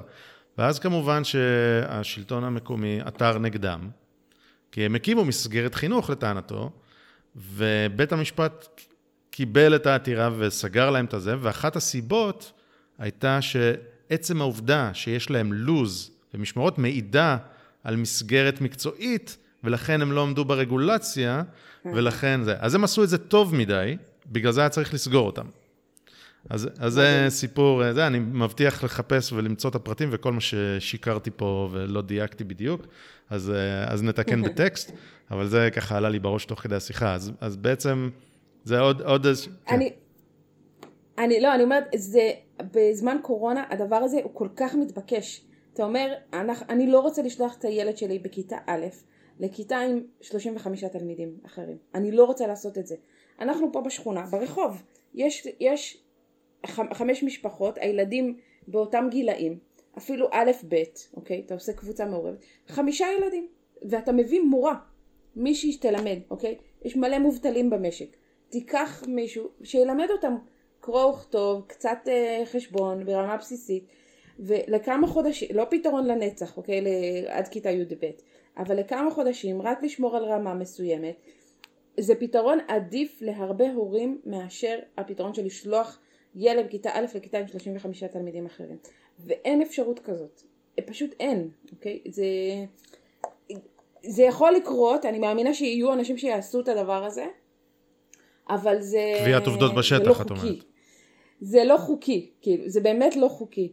עכשיו, אם, אם, אם נחזור אחורה למה שהתחלנו לדבר עליו, על פתיחת בתי ספר, זאת אומרת, אלה מסגרות פיראטיות, אנחנו מדברים על, אם אתה יזם חינוכי, אוקיי, בן אדם, יש לך עמותה, אתה רוצה להקים בית ספר, משרד החינוך, בימים שהם לא ימי קורונה, בימים רגילים לחלוטין, משרד החינוך, הוא בא ואומר לך, אתה לא יכול, אתה צריך לעמוד ברשימת דרישות א' וכו', רשימה מאוד ארוכה, ואחת מהדרישות, זאת אומרת, אחד מהדברים שבוחנים אותך עליהם, זה אם אתה לא פוגע במערכת החינוך הרשמית, אוקיי? זאת אומרת, אם אתה לא אה, אה, תגרום לצורך העניין לסגירת כיתות, אוקיי? או לבריחת תלמידים מבית הספר הממלכתי שקיים ליד. זאת אומרת שלא תהיה טוב מדי באמת. של, זהו, אני אומרת, אבל הרי מראש, למה מישהו רוצה להקים בית ספר? זה כי הוא אומר, הבית ספר הממלכתי הוא לא מספיק טוב, אוקיי? אני לא רוצה לשלוח את הילדים שלי לשם. אני רוצה להקים בית ספר אחר לזה. אז כאילו מה, הרצ... הרציונל הוא מראש, מראש שגוי, שאסור לפגוע במערכת הממלכתית, גם אם היא לא טובה, אוקיי? זאת אומרת, גם אם תיסגר כיתה אחת מבית ספר שהוא ידוע לכל שהוא בית ספר גרוע, אז אסור לעשות את זה, אוקיי? זה, זה, זה, זה הרציונל, ולכן מאוד מאוד קשה להקים פה בתי ספר אה, פרטיים, אפילו חצי פרטיים, כי הם לא מקבלים רישוי. אבל... לא מקבלים את ההכרה. אבל אני אחזור רגע לשאלה שלי מקודם. מה, מה שאת מציעה בעצם זה ל... להסיר את הרגולציה הזו או לצמצם אותה, ואז אחרי שתתני פה יד חופשית להקים בתי ספר, אז יקומו לך בתי ספר של כל מיני גואל רצונים למיניהם וכל מיני כתות, ולא יהיה לך שליטה על זה, ויהיה פה ילדים שהם... אה, ו- ושבוע שעבר, סליחה, שבוע שעבר, אורח לשעבר בפודקאסט, חבר כנסת יאיר גולן, אמר באחת מוועדות הכנסת, מה, אה, את לא רוצה, את לא רוצה שכל אחד אה, יחנך איך שבא לו, צריך להיות קו מערכתי, את לא רוצה שכל איש יחנך את כראות עיניו. כן, יאיר גולן אומר את זה, אני חושבת אפילו יותר מרחיק לכת, שכאילו בבית שלך אתה לא תחנך את הילדים שלך איך שאתה רוצה. צריכים להיות איזה שהם קווים מנחים גם לחינוך אה, בבית, אבל, אה, או שאני סתם, סתם אה, מלעיזה עליו פה, אבל אה, אה, יש, כן, גם יאיר גולן רוצה להקים זרם חינוך חילוני הומניסטי, ככה הוא קורא לזה. זאת אומרת, גם הוא רוצה יותר שליטה על החינוך שהילדים מקבלים. הוא רוצה שזה יהיה ב- ב- לפי הערכים שלו, אוקיי? והוא מבין שבמערכת החינוך הממלכתית אין לו גם שליטה. זאת אומרת, הוא, הוא, איטי בדבר הזה, אוקיי? אבל אה, אני אמרתי גם קודם שמשרד החינוך צריך להיות גוף מפקח, הוא גוף רגולטור. הוא צריך לפקח שלא... אה, אה, שאין פגיעה, בטח לא פיזית בילדים וגם לא פגיעה נפשית, זאת אומרת שאנשים שמקימים את בית הספר ומנהלים אותו הם אנשים ראויים, אבל הוא לא צריך להגדיר מה קורה, זאת אומרת המרחק בין זה לבין להגדיר מה קורה בכל שעה ושעה הוא מאוד מאוד רחוק. אני, להפך, אני אומרת תתרכזו בפונקציות של הפיקוח על הדברים האלה, על ה basic, על הדברים הבסיסיים החשובים של הבטיחות והביטחון ו, ותשחררו את שאר הדברים, אוקיי? זה, זה הטענה. ואני אגיד לך, מי, ש, מי שבקיא בה, מי שמכיר את, ה, את המערכת, הוא יכול לספר, יספר לכם סיפורי זוועה, אני, לא, לא הכל אני יכולה לספר, אבל זה, יש הרבה סיפורים שבגלל שמאוד מאוד קשה לפטר מורים עם קביעות, יש הרבה סיפורים על אה, מורים שהם אפילו סובלים ממחלות נפש, מורים עם כל מיני תיקים פליליים, מורים עם, כאילו, שפשוט אי אפשר להוציא אותם, אי אפשר להוציא אותם מהמערכת, מאוד מאוד קשה. ואתה חייב, כ, כמשרד החינוך אתה חייב לתת לו שיבוץ, כי יש לו קביעות. ועושים כל מיני טריקים בתוך המערכת כדי לא לתת לאנשים האלה כיתה, וזה לפעמים חייבים, וזה, ולפ, זה מגיע לפעמים לרמות של סכנת אה, נפשות. בגלל ההנחיות של משרד החינוך, זאת אומרת בגלל הקביעות והתקנות המאוד נוקשות. אז אני לא חושבת שזה החשש הוא כאילו משני הצדדים, זאת אומרת, כאילו, אם, אם דואגים לכל מיני גואל רצונים, אז uh, אני יכולה להגיד לכם שקיימים דברים uh, חמורים גם בתוך המערכת הממלכתית. אוקיי, okay, אבל את, uh, כמו שציינת כבר, את פריבילגית, את יכולה לקחת את הילדה שלך, לעבוד מהבית, יש לכם uh, אולי אמצעים, את מרגישה נוח, ואת אומרת לי, בוא ניתן חופש, ניתן uh, מסגרות חינוך פרטיות, ומה? את רוצה שיהיו פה פערים כמו שאנחנו רואים בארצות הברית, שיש אה, בתי ספר שהם לאליטה, שיכולים להרשות את זה בית ספר פרטי נורמלי, והילדים העניים כולם יהיו בגטו בבית ספר אה, כושל? זה מה שאת רוצה, שיהיו כאלה פערים? אני לא, לא אמרתי אה, בשום שלב שהמימון לא יהיה ציבורי, אני רק אמרתי שתהיה אפשרות להקים בתי ספר אחרים מאלה שמשרד החינוך מנהל. המימון עדיין יכול להיות uh, ציבורי, זאת אומרת משרד החינוך יכול לתקצב אותם פר ילד, כמו שמקובל בהרבה מקומות אחרים בעולם. Uh, אני לא מדברת בהכרח על מה שנקרא שיטת השוברים או ואוצ'רים.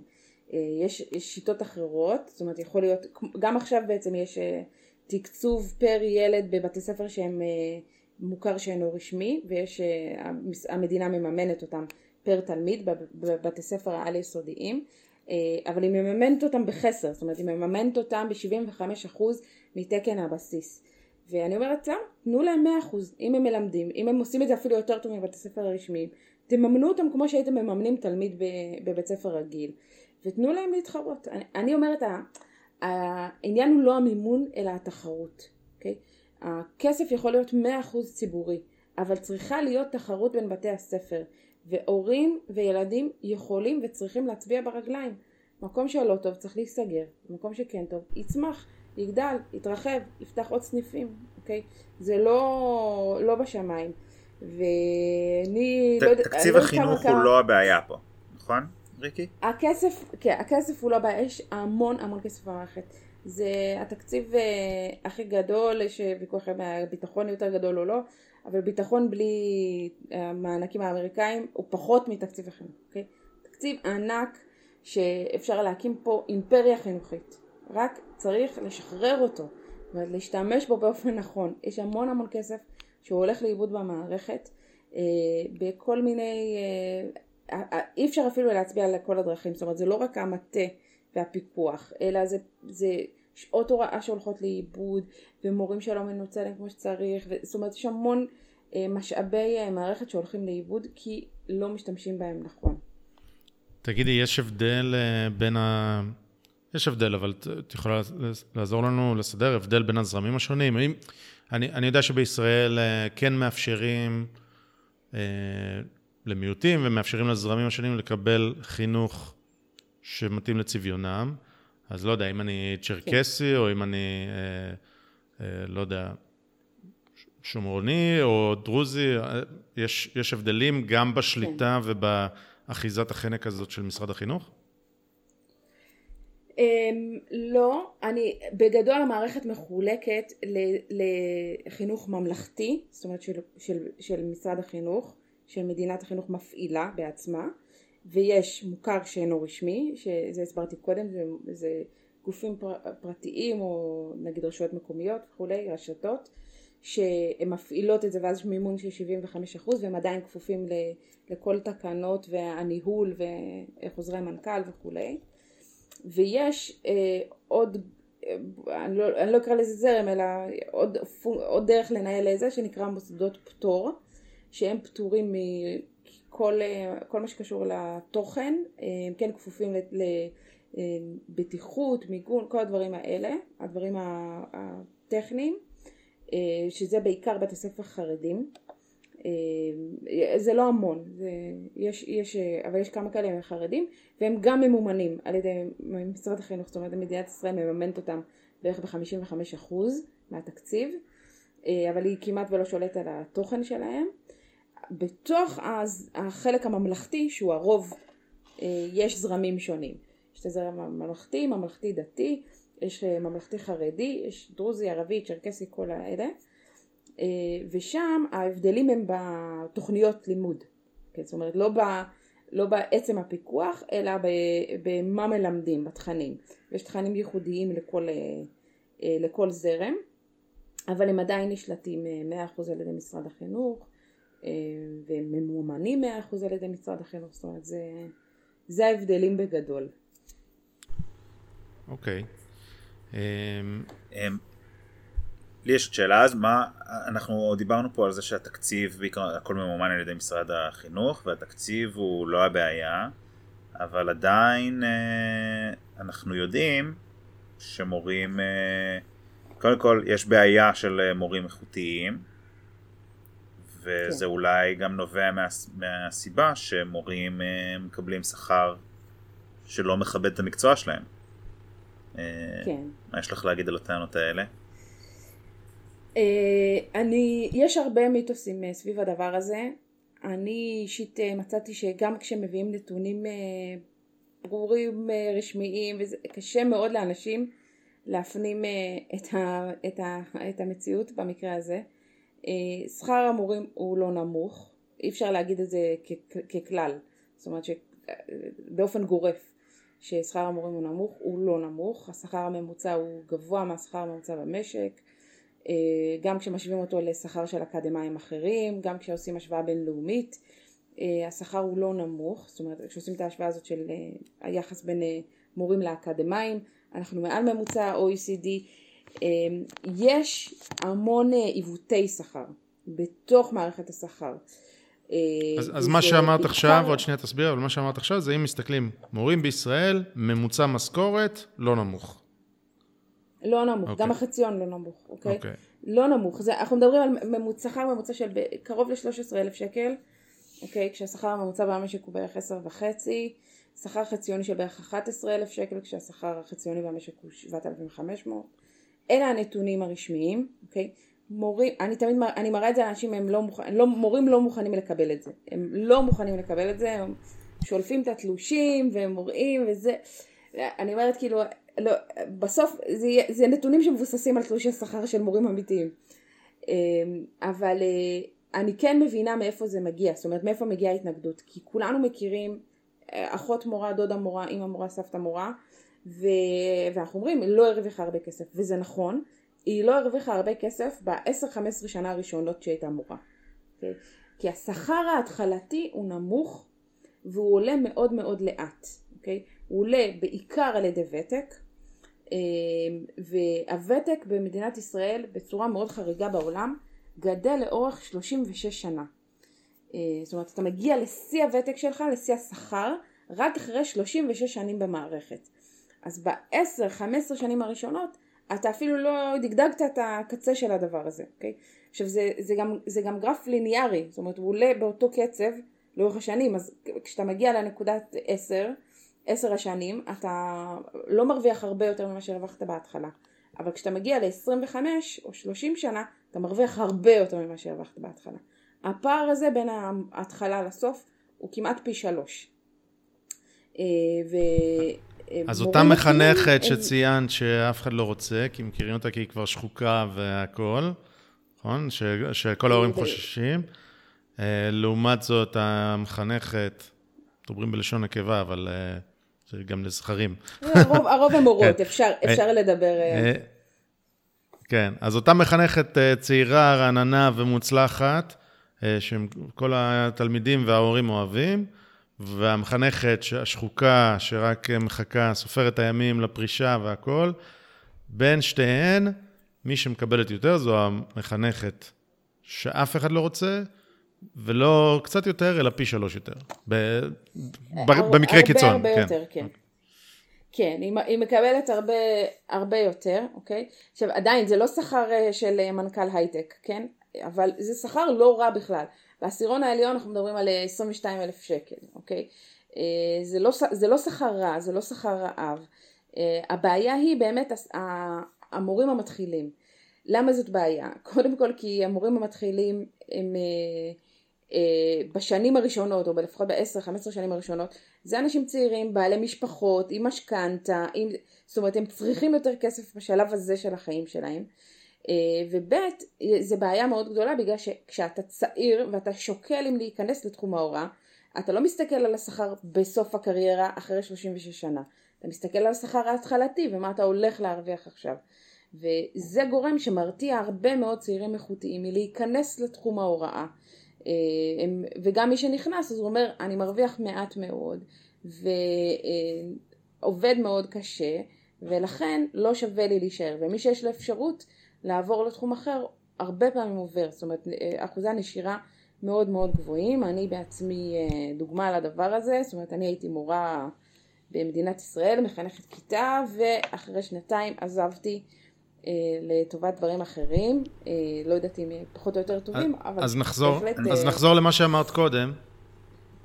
אז כן. נחזור למה שאמרת קודם, שכר המורים גבוה מהממוצע ב-OECD וגבוה מהשכר הממוצע במשק, והוא גבוה, אבל זה ממש לא אומר שהמצב הוא טוב. ו- ואת לא. אומרת, העיוותים בשכר אפילו גורמים לזה שהמצב הוא לא טוב, כי המורים שרוצים להיכנס, יש להם את כל התמריצים לא, לא להישאר או לא להיכנס. כי... אני, נכון. אני אגיד יותר מזה, אני אנחש שמי שיש לו את היכולת להשתכר טוב יותר במקום אחר, לא רק שהוא יעשה את זה, זה כנראה קורה בגלל שהוא איכותי יותר כביכול, יש לו יותר מה להציע, ואז אנחנו בעצם מבריחים את המורים האיכותיים לעבודות אחרות. מי שנשאר נכון. בסוף זה מי שאולי יש לו פחות ברירה, לא תמיד כמובן, אבל, אה, אבל יש לו פחות אה, פיתויים מבחוץ. נכון. או שיש לו פחות ברירות, או שהוא אה, מאוד מאוד אידיאליסט ומאוד מאמין, וזה המקצוע כן. כשליחות וכולי. ו... אבל גם, גם, גם אז, תחת. ההנחות כן. האלה, גם אז מאוד קשה לתפקד, כי המערכת, עזבו את כל, עזבו את שאלות השכר ההתחלתי והשכר הסוף, וזה, נניח ש, שעושים מה שנקרא קיבוץ סולם שכר, ואתה מתחיל גבוה ועולה ומגיע לשיא אחרי 20 שנה, אוקיי? המערכת עצמה לא מתמרצת מצוינות. השכר ניתן לך לא משנה אם אתה מורה מצוין, בינוני או גרוע. אין שום תמרוץ לשום דבר אחר מלבד ותק ובשוליים לדברים אה, כמו יש אה, תפקידים שאתה עושה, גמולי השתלמות, אם אתה יש לך תואר שני נגיד, אז יש לך תוספות שכר. אבל אין שום, כל מערכת התמריצים היא לא, לא מוכוונת בכלל להראות תוצאות, לקבל איזושהי הערכה, זאת אומרת אתה רק צריך להזדקן בעוד שנה ואתה תקבל תוספת שכר לא משנה מה. הדבר הזה הוא, אני אומרת גם נקודת ההתחלה היא מאוד גרועה כי היא לא, היא לא מתמרצת אנשים איכותיים להיכנס למערכת, אבל גם בהמשך היא לא מתמרצת אנשים להיות יותר טובים ממה שהם, היא לא מתמרצת מצטיינים להישאר מצטיינים, והיא גם לא, וזה זה, זה מדברים על זה יותר, אבל לדעתי עדיין לא מספיק, היא לא מתמרצת מי שלא טוב לצאת מהמערכת. אין, אין, אין פונקציה כזאת, לא מורידים לך בשכר, קשה מאוד לפטר, ובסוף אתה נשאר עם מי שאתה נשאר, זה, זה הפול, זה האנשים. בדיוק. השכר ממשיך לעלות, לא משנה מה תעשה. רגע, כל המורים אה, מלמדים אותו מספר שעות? אני... אה, לא. אין, אין אה, הבדלים, הבדלים בין כמות השעות שמורים מלמדים? יש, יש הרבה הבדלים. יש בהסכמי השכר יש הגדרות למהי משרה, אוקיי? יש הסכם שכר שונה למורה יסודי והסכם שכר אחר למורה על יסודי. אבל בוא ניקח נגיד יסודי, יש לך משרה מלאה מורכבת ב-36 שעות שבועיות. אה, ומתוכן 26 אה, שעות הן מול כיתה, מה שנקרא שעות פרונטליות, 5 שעות פרטני, לימודים בקבוצה קטנה, או אחד על אחד, וחמש שעות שהייה שזה לבדיקת מבחנים והכנת שיעורים וכל מיני דברים כאלה. אבל גם זה יכול להשתנות, זאת אומרת אה, יש אה, משרת אם, ואז את מקבלת... בסדר, יש, יש משחק מסוים, מסוים, יש אופציות. מעל גיל 50, מעל גיל 55, אה, לא, אבל זה, זה מוכתב ברור, מראש. מוכתב, ואני... זאת אומרת, זה לא אינדיבידואלי. כן. אבל כן, זה, זה, זה הפונקציה. עכשיו, מנהל יכול להחליט אם הוא לוקח מורה לחצי משרה, או ל-80% משרה, או למשרה מלאה, אבל ברגע שהיא עובדת בהיקף מסוים, אחרי שנתיים, היא מקבלת קביעות על ההיקף הזה. Mm. אם היא עבדה במשרה מלאה שנתיים, אז חייבים באותו רגע ואילך לתת לה משרה מלאה להמשך ו- הקריירה. ומותר לי בתור מורה להשלים הכנסה? כלומר, אני יכול אה, בחופש הגדול לעבוד במשהו, או שבתור עובד כן, מדינה לא? כן, אני חושבת שאפשר. Hmm? כן, אפשר, אני חושבת שאפשר, יש מורים שעושים את זה. אה, אפשר אפילו לעבוד בבית הספר של החופש הגדול לפעמים. בקיץ האחרון זה היה, לא בטוחה אם תמיד. אבל כן, יש מורים שמשלימים הכנסה במקומות אחרים. אה, מה שאפשר, לפעמים אפשר לעשות, אה, זה תלוי מאוד, אה, אפשר לעבוד ביותר מ-100% משרה. כי אם אתה צריך נגיד להיות 20, נניח את צריכה לעשות 24 שעות פרונטליות, את יכולה לעשות את זה בשלושה ימים אם את עובדת רצוף. Okay? אוקיי? עכשיו גם שעה פרונטלית זה 45 דקות, כן? זה, זה שעה במערכת החינוך.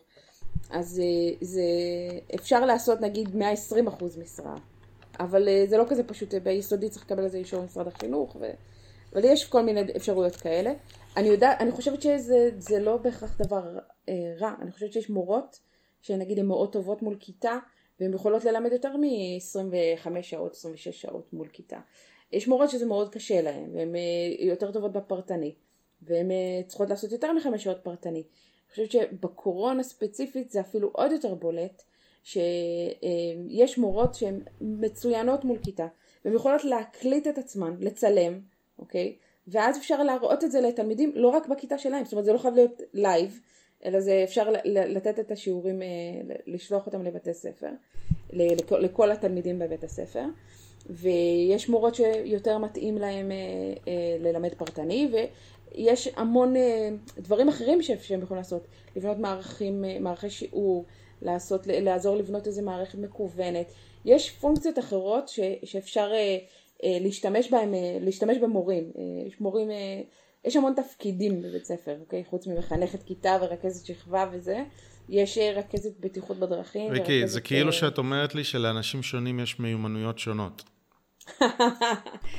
זה פשוט מטורף, הדברים שאתה מגלה, שאנשים יכולים לעשות דברים שונים, והם טובים בדברים שונים.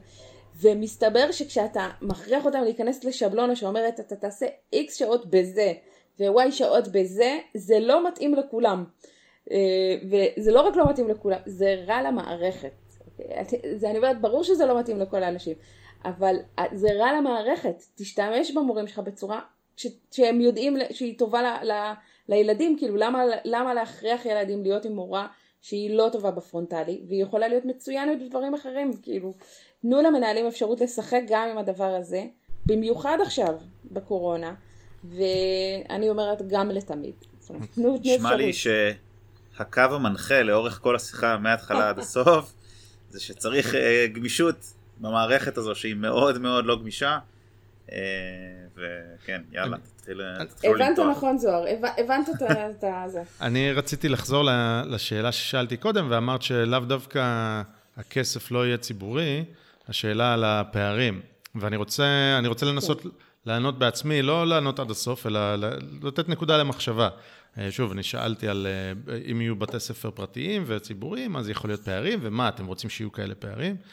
אז uh, הנקודה שלי למחשבה היא, אם אתם הורים לילדים ואתם חושבים שהבית ספר קל להם מדי, או קשה להם מדי, או אתם רוצים יותר, או זה, אז, אז כן, אתם רוצים, אתם רוצים uh, להיות מסוגלים לתת לילד שלכם יותר. ואם אתם לא לגמרי מסכימים איתי, או אתם אומרים, לא, זה לא זה, אז אני אומר, בואו לא רק נאסור בתי ספר פרטיים, בואו נאסור גם uh, שיעורים פרטיים, מורה פרטי. אין כזה דבר, אסור מורה פרטי. למה? כי לך יש כסף, אתה תיקח מורה פרטי, הילד שלך צריך להיכשל במתמטיקה, כמו הילדים העניים שלא יכולים לקחת מורה פרטי. עזוב במתמטיקה, מה, הוא גם ילמד פסנתר פתאום? יפתח uh, כלים חדשים? כן, מה, לא יהיו פערים מוזיקליים בין... יכול לקחת חוג? כן, פערים מוזיקליים בין הילדים, מה, אני, אתה לומד ג'ודו? מה, אתה רוצה שלא, שיהיו ילדים שיוכלו לנצח ילדים אחרים במכות? מה קורה לך? אה, זה, זה פשוט, אה, אה, שוב, לא ענינו על כל הסיפור פה, כי כן, יש משמעויות חברתיות, כן, שהן בזום אאוט, אבל אני אומר, בעולמכם הקטן, כשאתם מסתכלים על זה שנייה בלי לחשוב כ... כל, כל ישראלי הרי הוא מדינאי על והוא מסתכל על החברה. אני אומר, רגע, תסתכלו רגע על עולמכם הקטן. אתם לא רוצים שליטה? אתם לא רוצים לתת מורה פרטי לילד שלכם? אתם לא רוצים שיעור פסנתר? אה, אני חושב שאתם רוצים, ואתם פשוט רוצים שלאחרים לא יהיה. אם אתם חושבים אני, חושב, אני חושבת שזה לא, זה לא, האנשים זה לא הבעיה. אני חושבת שכל בן אדם, יש, יש בעיה ידועה בעולם המדיניות הציבורית, נקרא נימבי, אתם מכירים את זה? Not in my backyard. Not in my backyard. בדיוק. כל אחד אומר, אני, בטח שאני רוצה רכבת, אבל לא בחצר האחורית שלי, אוקיי? אל תבנו לי מסילה מתחת לבית. אני רוצה עוד שדה תעופה, אבל לא ליד הבית שלי, אוקיי? בחינוך זה לא ככה, כולם רוצים את החינוך הכי טוב לילדים שלהם, ולא מעניין אותם שכולם, כאילו, מה אחרים מקבלים, אוקיי? אבל לא אכפת להם שלילד שבשכונה ליד יהיה חינוך אה, טוב גם כן. אוקיי? או הם לא רוצים שהוא יהיה לו רע. אמ, להפך, אני מכירה הורים אה, בחינוך אה, ביתי שהם משקיעים מאוד מאוד בלטפח את הבית ספר שנמצא לידם למרות שהם לא שולחים אליו את הילדים כי הם אומרים אלה החברים של הילדים שלי אוקיי? אני רוצה שהחברים שלהם יהיו ברמה גבוהה ויהיו באיכות טובה כאילו זה חשוב להם. אמ, אבל במערכת אני אומרת עזבו, עזבו את כל זה. במערכת החינוך הנוכחית עד כמה שהיא ריכוזית ונוקשה ולא מאפשרת פרטי ולא מאפשרת כסף וזה ומגבילה כל היבט פרטי וגמיש של המערכת יצרנו פה שני דברים. אחד בינוניות שלא לומר רמה נמוכה של ההישגים ושתיים את הפערים הכי גדולים במערב אז אם כל המטרה של כל האופרציה הזאת הייתה להוריד פערים נכשלתם בזה נחרצות אין יותר כישלון מזה הכי נמוך במערב אז אולי בואו ננסה משהו אחר אני אומרת להפך, אם תיתנו גמישות, מי שהכי ייהנה מזה זה השכבות החלשות ובתי הספר החלשים. כי מי שחזק מוצא את הדרכים שלו לשפר את, ה- את האיכות של החינוך. הוא עושה את זה דרך תשלומי הורים, והוא עושה את זה דרך תשלומים מהרשויות המקומיות, והוא עושה את זה דרך מורים פרטיים, והוא עושה את זה באלף, והוא מלמד אותם בבית בעצמו. זאת אומרת, מי שחזק מוצא את הדרכים לשפר את החינוך של הילדים שלו. ומי שחלש אין לו את האפשרויות האלה. אז דווקא להם הם צריכים את הגמישות ואת ה, את האפשרויות האלה הרבה יותר, תיתנו להם את זה, אתם רק מזיקים ולא להם. ולא חסרים חזקים שרוצים להשקיע מזמנם, לתרום לחלשים ולה, ולהקים בית ספר באום אל-פחם ולא יודע, יהיו, יהיו, יהיו. יוזמות כאלה, זה מובהק, זה ברור. תגידו, אולי לא מספיק, אפילו, אבל, אבל יהיו יותר ממה שיש היום. אני אפילו אגיד שיהיו אנשים שירצו לעשות את זה בשביל רווח כלכלי בצורה אגואיסטית וזה עדיין יהיה טוב יותר וזה גם שווה. כן, זה ב, ב, בעולם החינוך זה קצת אה, טאבו להגיד את זה, ש, ש, שצריך להקים בית ספר למטרות רווח. כן. כן, אז כאילו תמיד מדברים על מלכ"רים, וכאילו אה, בוא נגיד, אני לא בטוחה שזה כזה, שזה צריך להיות כזה טאבו. זאת אומרת, למה לא בעצם? יש אנשים שמוכנים לשלם על זה, ואם המדינה תהיה מוכנה לשלם על זה יותר. המדינה הרי מוכנה, הם רוצים לתקצב דיפרנציאלית, אוקיי? אבל התקצוב, שיטת התקצוב הנוכחית לא מאפשרת להם לתקצב באמת דיפרנציאלית, כי לא נותנים תקציב פר תלמיד בשקלים, נותנים תקציב פר, פר כיתה בשעות, שזה מאוד מאוד אמורפי ומאוד קל לשחק עם זה. אה, אז אני רק אגיד בניגוד למה. לא יודע אם בניגוד, אבל בהקשר למה שחרה מקודם, אני חושב שאין פה אנשים שרוצים, כאילו אני חושב שה... שהכוונות של כולם הן טובות, אבל אנחנו יודעים שהדרך לגיהנום רצופה בכוונות טובות. אה, אני חושב ש... לא, זה ברור, אני סתם, כולם, סתם הצגתי כן, את זה ככה, זה ברור. כולם, כולם רוצים כאילו זה, אני חושב שאבל מה שאנחנו עושים עכשיו, ומה שאת עושה בכלליות, ריקי זה אה, פשוט להפיץ את הבשורה, כאילו לנסות ל... לפתוח קצת את הראש, כי, כי במדינה אני חושב שיש לנו איזשהו מודל באמת של חינוך ממלכתי, ושהוא די, די מקובע, ואנחנו רוצים שיהיה שוויון, וגם.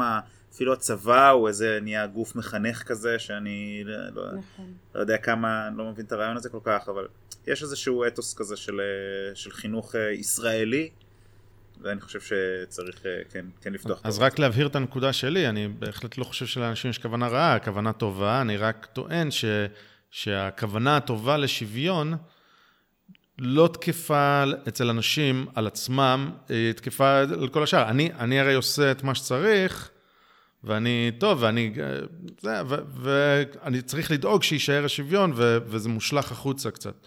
אה, זה קצת נימבי באמת, כמו שריקי אמרת. אמ, כן. ולחלוטין, הדרך לגיהנום, אמר, אמרנו פעם, הדרך לגיהנום, לא רק שהיא רצופה כוונות טובות, זה אוטוסטרדה, כביש מהיר לגיהנום. אמ, כן. יפה. אמ, הדבר הנוסף שרציתי לדבר איתך, זה יכול להיות שיש פה איזה פרצה, איזה hack שמנהל יכול לעשות, ולהגיד, אוקיי, מסגרת החינוכית שלי מ-8 בבוקר עד אחת נגיד, אני שם שם את המינימום הנדרש, עומד בהכתבות של משרד החינוך, אבל הופה, קסם, מאחת וחצי, יש חוגים.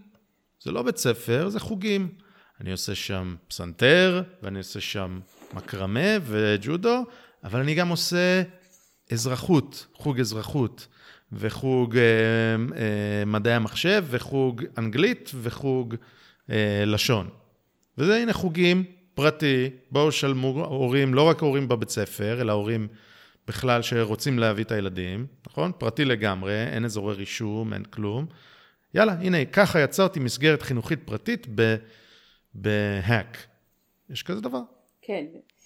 Uh, האמת שיש. Uh, עלית פה על איזה קונספט שחשבו עליו.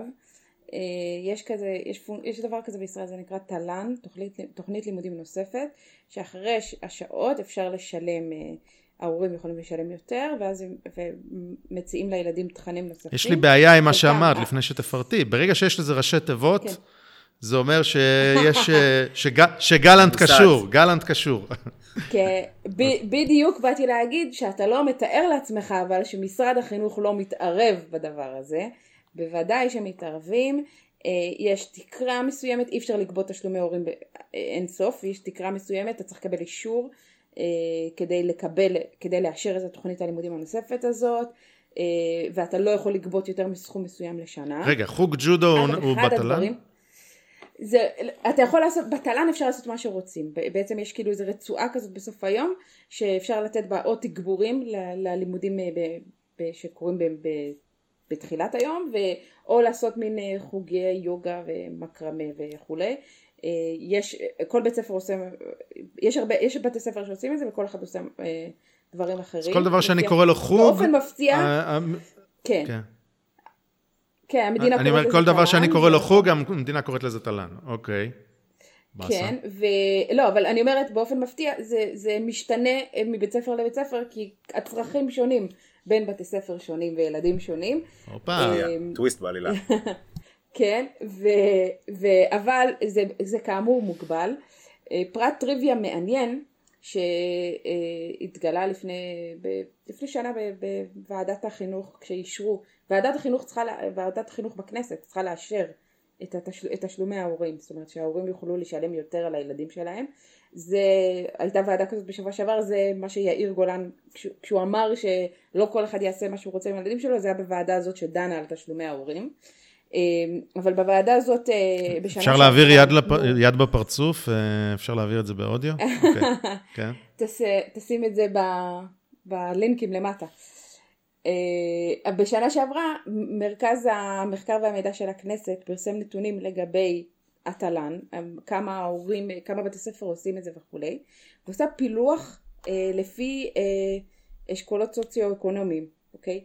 כמה, ברמות הגבוהות של התל"ן, ברמה הכי גבוהה של התל"ן, שמשלמים, אני חושבת שזה משהו כמו 8,000 שקל בשנה, שההורים מוסיפים מכיסם, איזה אשכולות אה, מוכנים לשלם את הסכומים האלה. זה יתחלק במדויק, שליש, שליש, שליש. שליש אשכולות 1 עד 3, שליש 4 עד 6 ושליש 7 עד 10, אוקיי? זאת אומרת, מכל שכבות האוכלוסייה, באופן כמעט שוויוני, ההורים היו מוכנים להוציא יותר מכיסם בשביל החינוך של הילדים שלהם. אה, אני מכירה הורים, חינוך זה אחד הדברים שהכי חשוב להם. אה, הם יסכימו לוותר על הרבה דברים אחרים, על אוטו יותר חדש וזה, כדי שהילדים שלהם אה, יזכו לחינוך יותר טוב, והם יביאו מורים פרטיים וישלחו לחוגים וכולי. גם בעשירונים הנמוכים, זה לא נכון שלהורים לא אכפת. אכפת להם, לפעמים יש להם פחות אפשרויות, אבל אה, מה שיש הם, אה, הם רוצים ושמחים לתת, אה, וגם הנתונים במקרה הזה מראים את זה, אני חושבת שזה לא כזה, זאת אומרת בוועדת הכנסת תמיד מזדעקים מהתשלומי הורים, שזה מגדיל פערים, ווואלה, לא, זה נראה לי אז, אז בעצם התל"ן, כמות החוגים היא מוגבלת והיא מוכתבת לי כמנהל, ונותנים לי תקציב, אני לא יכול לעשות מה שבא לי. אני את... לא יכול לייצר בית ספר אתה... פיראטי ככה בשעות אחר הצהריים. אתה יכול, אתה יכול במידה מסוימת, אתה לא מוגבל במספר השעות, אבל אתה מוגבל בכמות הכסף שאתה יכול לגבות מההורים. אני, okay, אוקיי? וזה בעצמו מגביל לך את... אני יכול להביא מורה, מורה מאיפה שבא לי, אה, לא יודע, פרופסור לפיזיקה ב... באוניברסיטה? כן. אוקיי. אה, מעניין. כן, כן, כן. לפעמים פשוט משלמים למורה מהבוקר יותר כדי שילמד עוד שעתיים במקצוע. אם זה מורה טוב, אז, אז הוא, הוא ילמד עוד שעתיים, כן. ו, וזה בהחלט שווה, זאת אומרת, כי יש אפשרות משחק, זה, זה מה ש... אני אומרת, אם היה כסף גמיש במערכת, אפילו לא היה צריך את ההאק הזה, כאילו לא היה צריך את הטריק של תל"ן, היית יכול פשוט לעשות את זה ב, ב, במהלך היום. תל"ן מאפשר לך גמישות, כי זה כסף שאתה יכול לעשות איתו מה שאתה רוצה, אה, והשעות במהלך היום אתה לא יכול לעשות את זה.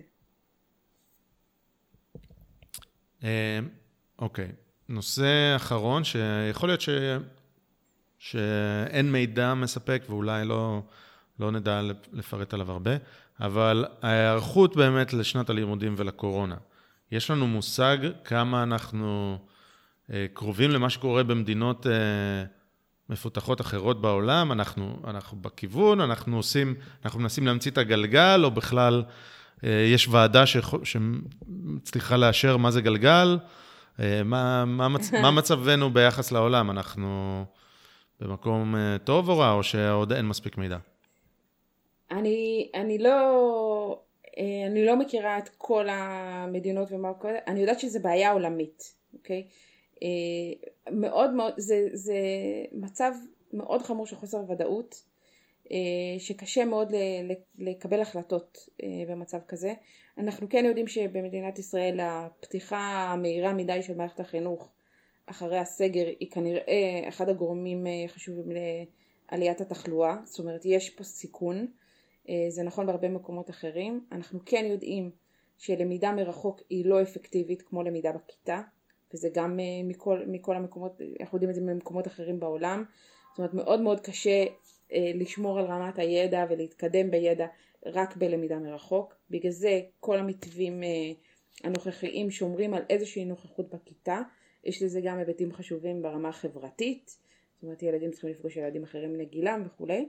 ושני הדברים האלה, מה האיזון הנכון ביניהם, זאת אומרת האם אפשר לפתוח את המערכת אה, בלי לגרום לעלייה מסיבית בתחלואה, אבל עדיין לקיים איזושהי רמה של למידה בכיתה, אה, האיזון הזה אין פתרון, אין, אה, אין פתרון אופטימלי, כל המדינות בעולם אה, שואלות את עצמן את אותן שאלות, מנסים כל מיני דברים שונים, בגדול זה, זה פשוט ניסוי אחד גדול. מה שהולך לקרות בשבוע הבא, אנחנו נדע רק זאת אומרת, ב-15 בספטמבר נדע מה עשינו ב-1 בספטמבר. אה, נדע אם, אה, אם הייתה פה עלייה ברמת תחלואה, אם זו הייתה החלטה נכונה או לא. קשה מאוד לדעת. אה, זה, זה גם הניסיון העולמי, כן. זאת אומרת, לא יודעים פשוט. כן, אז, אז נחזור, מתחבר למה שאמרנו עד עכשיו, זה בעיה ושאין לה פתרון ידוע, ולנסות לתת פתרון שמיכה להכל, זה פשוט, פשוט ציפייה מטורפת בעיניי. שנצליח לתת משהו נכון. שמתאים לכולם. אה, אני... בוא נגיד את זה. כן. לא, אני אומרת, אני בדיוק השבוע שמעתי על איזה אה, משהו שעשו בעיריית חדרה, אוקיי? הם אמרו, שלום יפה למתווה של משרד החינוך, ופשוט בנו משהו חדש לחלוטין. הם אמרו, יש מזג אוויר יפה בחוץ. בחוץ יש פחות הדבקה, אוקיי? מאשר בכיתה סגורה. פשוט הפכו את כל העיר לכיתות לימוד. הם מפזרים את כל הילדים בכל מיני מקומות בעיר, בפארקים, כולל בחוף הים, ספריות, מוזיאונים, באודיטוריומים, בכל מיני מקומות כאלה, בקפסולות קטנות, אוקיי? ומלמדים פשוט בכל העיר. כל עוד אפשר באוויר הפתוח, מלמדים באוויר הפתוח. כל עוד מזג האוויר מאפשר את זה. ואז הילדים גם נמצאים במסגרת לא רק יומיים בשבוע, אלא כל השבוע, גם לומדים וגם, נקווה, מורידים את הסיכון לתחלואה כי הם בחוץ.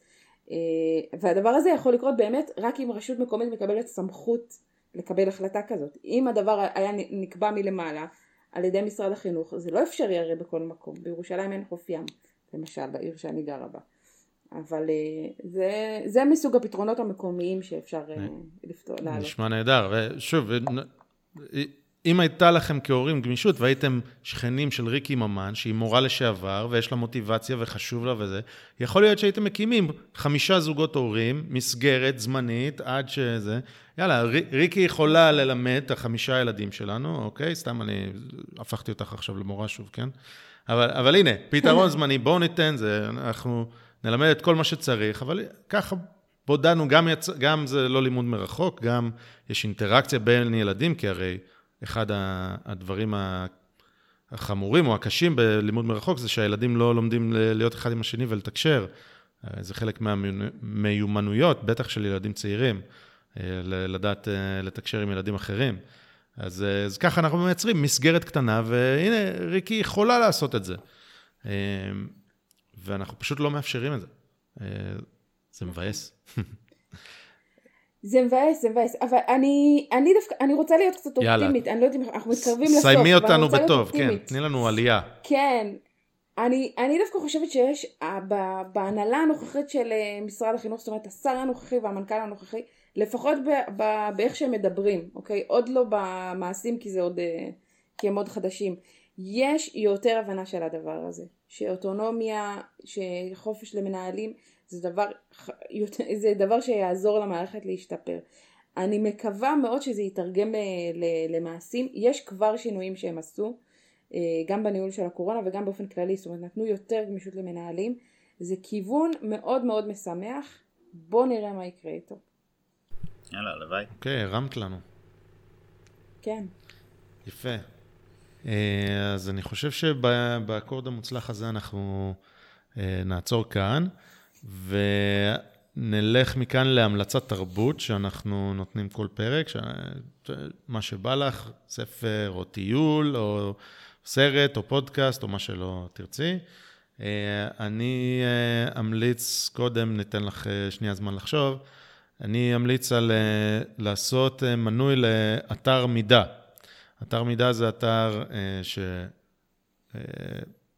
בו הרבה פעמים מאמרי עומק, מאמרים ארוכים, אה, והוא בהחלט אתר עם אג'נדה מסוימת, אוקיי? אבל אה, הוא נותן זווית על כל מיני דברים שקורים בשיח הישראלי ובכלל, שהיא אחרת ממה שמקבלים במקומות אחרים, ושוב, אה, גם מאמרים ארוכים הרבה פעמים זה דבר מאוד חשוב, עם מחקרים והכול, וגם תרגומים של מאמרים ממקומות שונים בעולם, בעיקר בארצות, מארצות הברית, מתרגמים מאמרים לעברית, ואחלה אתר. אה, לא רק אה, לבקר בו, אלא גם הם, יש להם תוכנית מנויים, כי זה אתר שלא רוצה להיות ממומן מהמדינה, הוא רוצה להיות ממומן מקוראיו, ולכן אה, לי יש מנוי לאתר מידע ואני ממליץ על כך. אז זאת ההמלצה שלי. אני אמליץ על על, גם בפרק הקודם המלצתי על משהו של כאן 11, גם הפעם אני אמליץ על משהו של כאן 11 למרות שאני בעד לסגור את התאגיד, אבל uh, עדיין עושים באמת תכנים מצוינים. Uh, אז הפעם אני אדבר על, uh, על מהצד השני עם גיא זוהר, שאני בטוח שרוב המאזינים מכירים, שמעו, ראו פרק, משהו. Uh, אני חושב שזה אחלה של, של תוכנית קצרה כזו. Uh, יש להם גם עמוד טלגרם ששם את ה... בכל יום את הפרק הכי עדכני. Uh, ומדברים, נותנים את המטבע השני בעצם של כל מיני אירועים אקטואליים. אה, נותנים זוויות שונות, מעניין, אני כמובן לא תמיד מסכים, אבל אה, אחלה אחלה, אה, ממליץ. גיא זוהר הוא ז'אנר בפני עצמו של לתת מידע בצורה קלילה, עם ציניות ככה עד הסוף. הוא, כן, כן. הוא נהדר, לחלוטין, לחלוטין, לחלוטין בעדו, כן, למרות שלא נסכים, אבל זה, זה בכלל לא האיש הוא, האיש הוא יושרה. יושרה. אוקיי. טוב, אני, אני, חייבת להצטרף להמלצה שלך, שחר, על אתר מידע. אני שם התחלתי את צעדיי הראשונים בתחום הכתיבה, ואני חייבת להם הרבה. אה, מי שיגלגל אחורה באתר אה, עד אה, אי שם ב-2014-2015 ימצא מאמרים שלי גם, ואני גם מנויה עליהם ומאוד מאוד מעריכה אותם. אבל אני, אני אמליץ על ספר אה, ביוגרפיה חדשה אה, של אה, לא אחרת מאשר אשת הברזל מרגרט תאצ'ר שתורגמה לעברית לאחרונה. זה ביוגרפיה, אני, אני קראתי אותה עוד במקור האנגלי ולדעתי היא מצוינת, זאת אומרת יש ביוגרפיות טובות ממנה אבל ארוכות הרבה יותר ומקיפות יותר, זאת אומרת זה בכמה כרכים, זאת אומרת קשה, זה פרויקט גדול. והביוגרפיה הזאת היא נכתבה על ידי אדם שהיה מאוד קרוב אליה, עבד איתה קרוב הרבה שנים אה, והוא מספר ככה את הסיפור גם אה, בצורה קולחת ומעניינת אני חושבת וגם נותנת עליה איזושהי תמונה. אה, ועכשיו זה לראשונה בעברית אז אפשר בקלות לקרוא וליהנות פרט טריוויה קטן על הגברת שלא לא הרבה זוכרים או מכירים אבל קשור לענייננו. לפני שהיא הייתה ראש ממשלה, היא הייתה שרת חינוך אה, באנגליה, ועל כן אה, אה, אחד הדברים שהיא עשתה, היה צריך לקצץ בתקציב החינוך, והיא קיצצה, כל ילד היה מקבל בקבוק חלב כל יום, היא קיצצה את, ה, את החלב הזה לכל ילד, כי היה חייב, והכינוי שלה היה מיסיס תאצ'ר מילק סנאצ'ר בגלל האירוע הזה אה, זה היה לפני שהיא הייתה אשת הברזל אבל אחרי זה שכחו לה בגלל הרבה דברים אחרים שהיא עשתה אבל זה סתם ככה לכיף. וואו. איך קוראים לספר? אה, אשת הברזל. זה... של, את זוכרת את השם? רובין האריס. רובין האריס הוא אה, מי שכתב את הביוגרפיה. תגידי, אה, ראית את הסרט שיצא לפני כמה שנים, אה, שמייל סטריפ שיחקה את מרגרט תאצ'ר, אשת הברזל? בוודאי, בוודאי, כן. ועושה עמה צדק? ראיתי ב, ב, בזמנו, אני אישית, אני פחות אהבתי, אני חושבת שזה חצי סרט על אשת הברזל וחצי על זקנה דמנטית, אני חושבת שזה לא עושה לה כל כך צדק. כן. אה, וגם זה, זה פחות זה, החלקים שבהם מציגים אותה בצעירותה הנוקשה והזה אה, קצת יותר, אה, יותר מייצגים, היא הייתה אישה לא, לא, לא פריירית, הייתה מאוד קשה והייתה מאוד נחושה וקידמה מה שרצתה והאמינה בו והלכה עם כל דבר עד הסוף וזה באמת, זאת אומרת היא לא סתם זכתה כאילו אשת הברזל. כן. אה, אני, אני ממעריצותיה. אה, יפה. יפה. אז מרגרט תאצ'ר, באמת אחת מ... אה, מהדמויות שהשמרנים היום מסתכלים לאחור ואומרים רייגן ותאצ'ר, תור הזהב של השמרנים במאה ה-20 וכולי. אז אני חושב שיחסית בישראל לא מכירים את תאצ'ר ואת פועלה, אם אני לא טועה. אני יודע שאני עד כמה נכון. שנים לא הכרתי בכלל. אוקיי, אחלה. אז נשים כישורים להכל. אמ, ריקי ממן, ממש מודים לך שהצטרפת אלינו, היה נהדר. ש... תודה לכם, תודה. שיהיה בהצלחה עם אה, הגן העירוני. ובהצלחה לכולנו עם אה, שנת הלימודים. אמן, אמן. ובריאות. שטפו ידיים. טוב, תודה רבה. ביי ביי.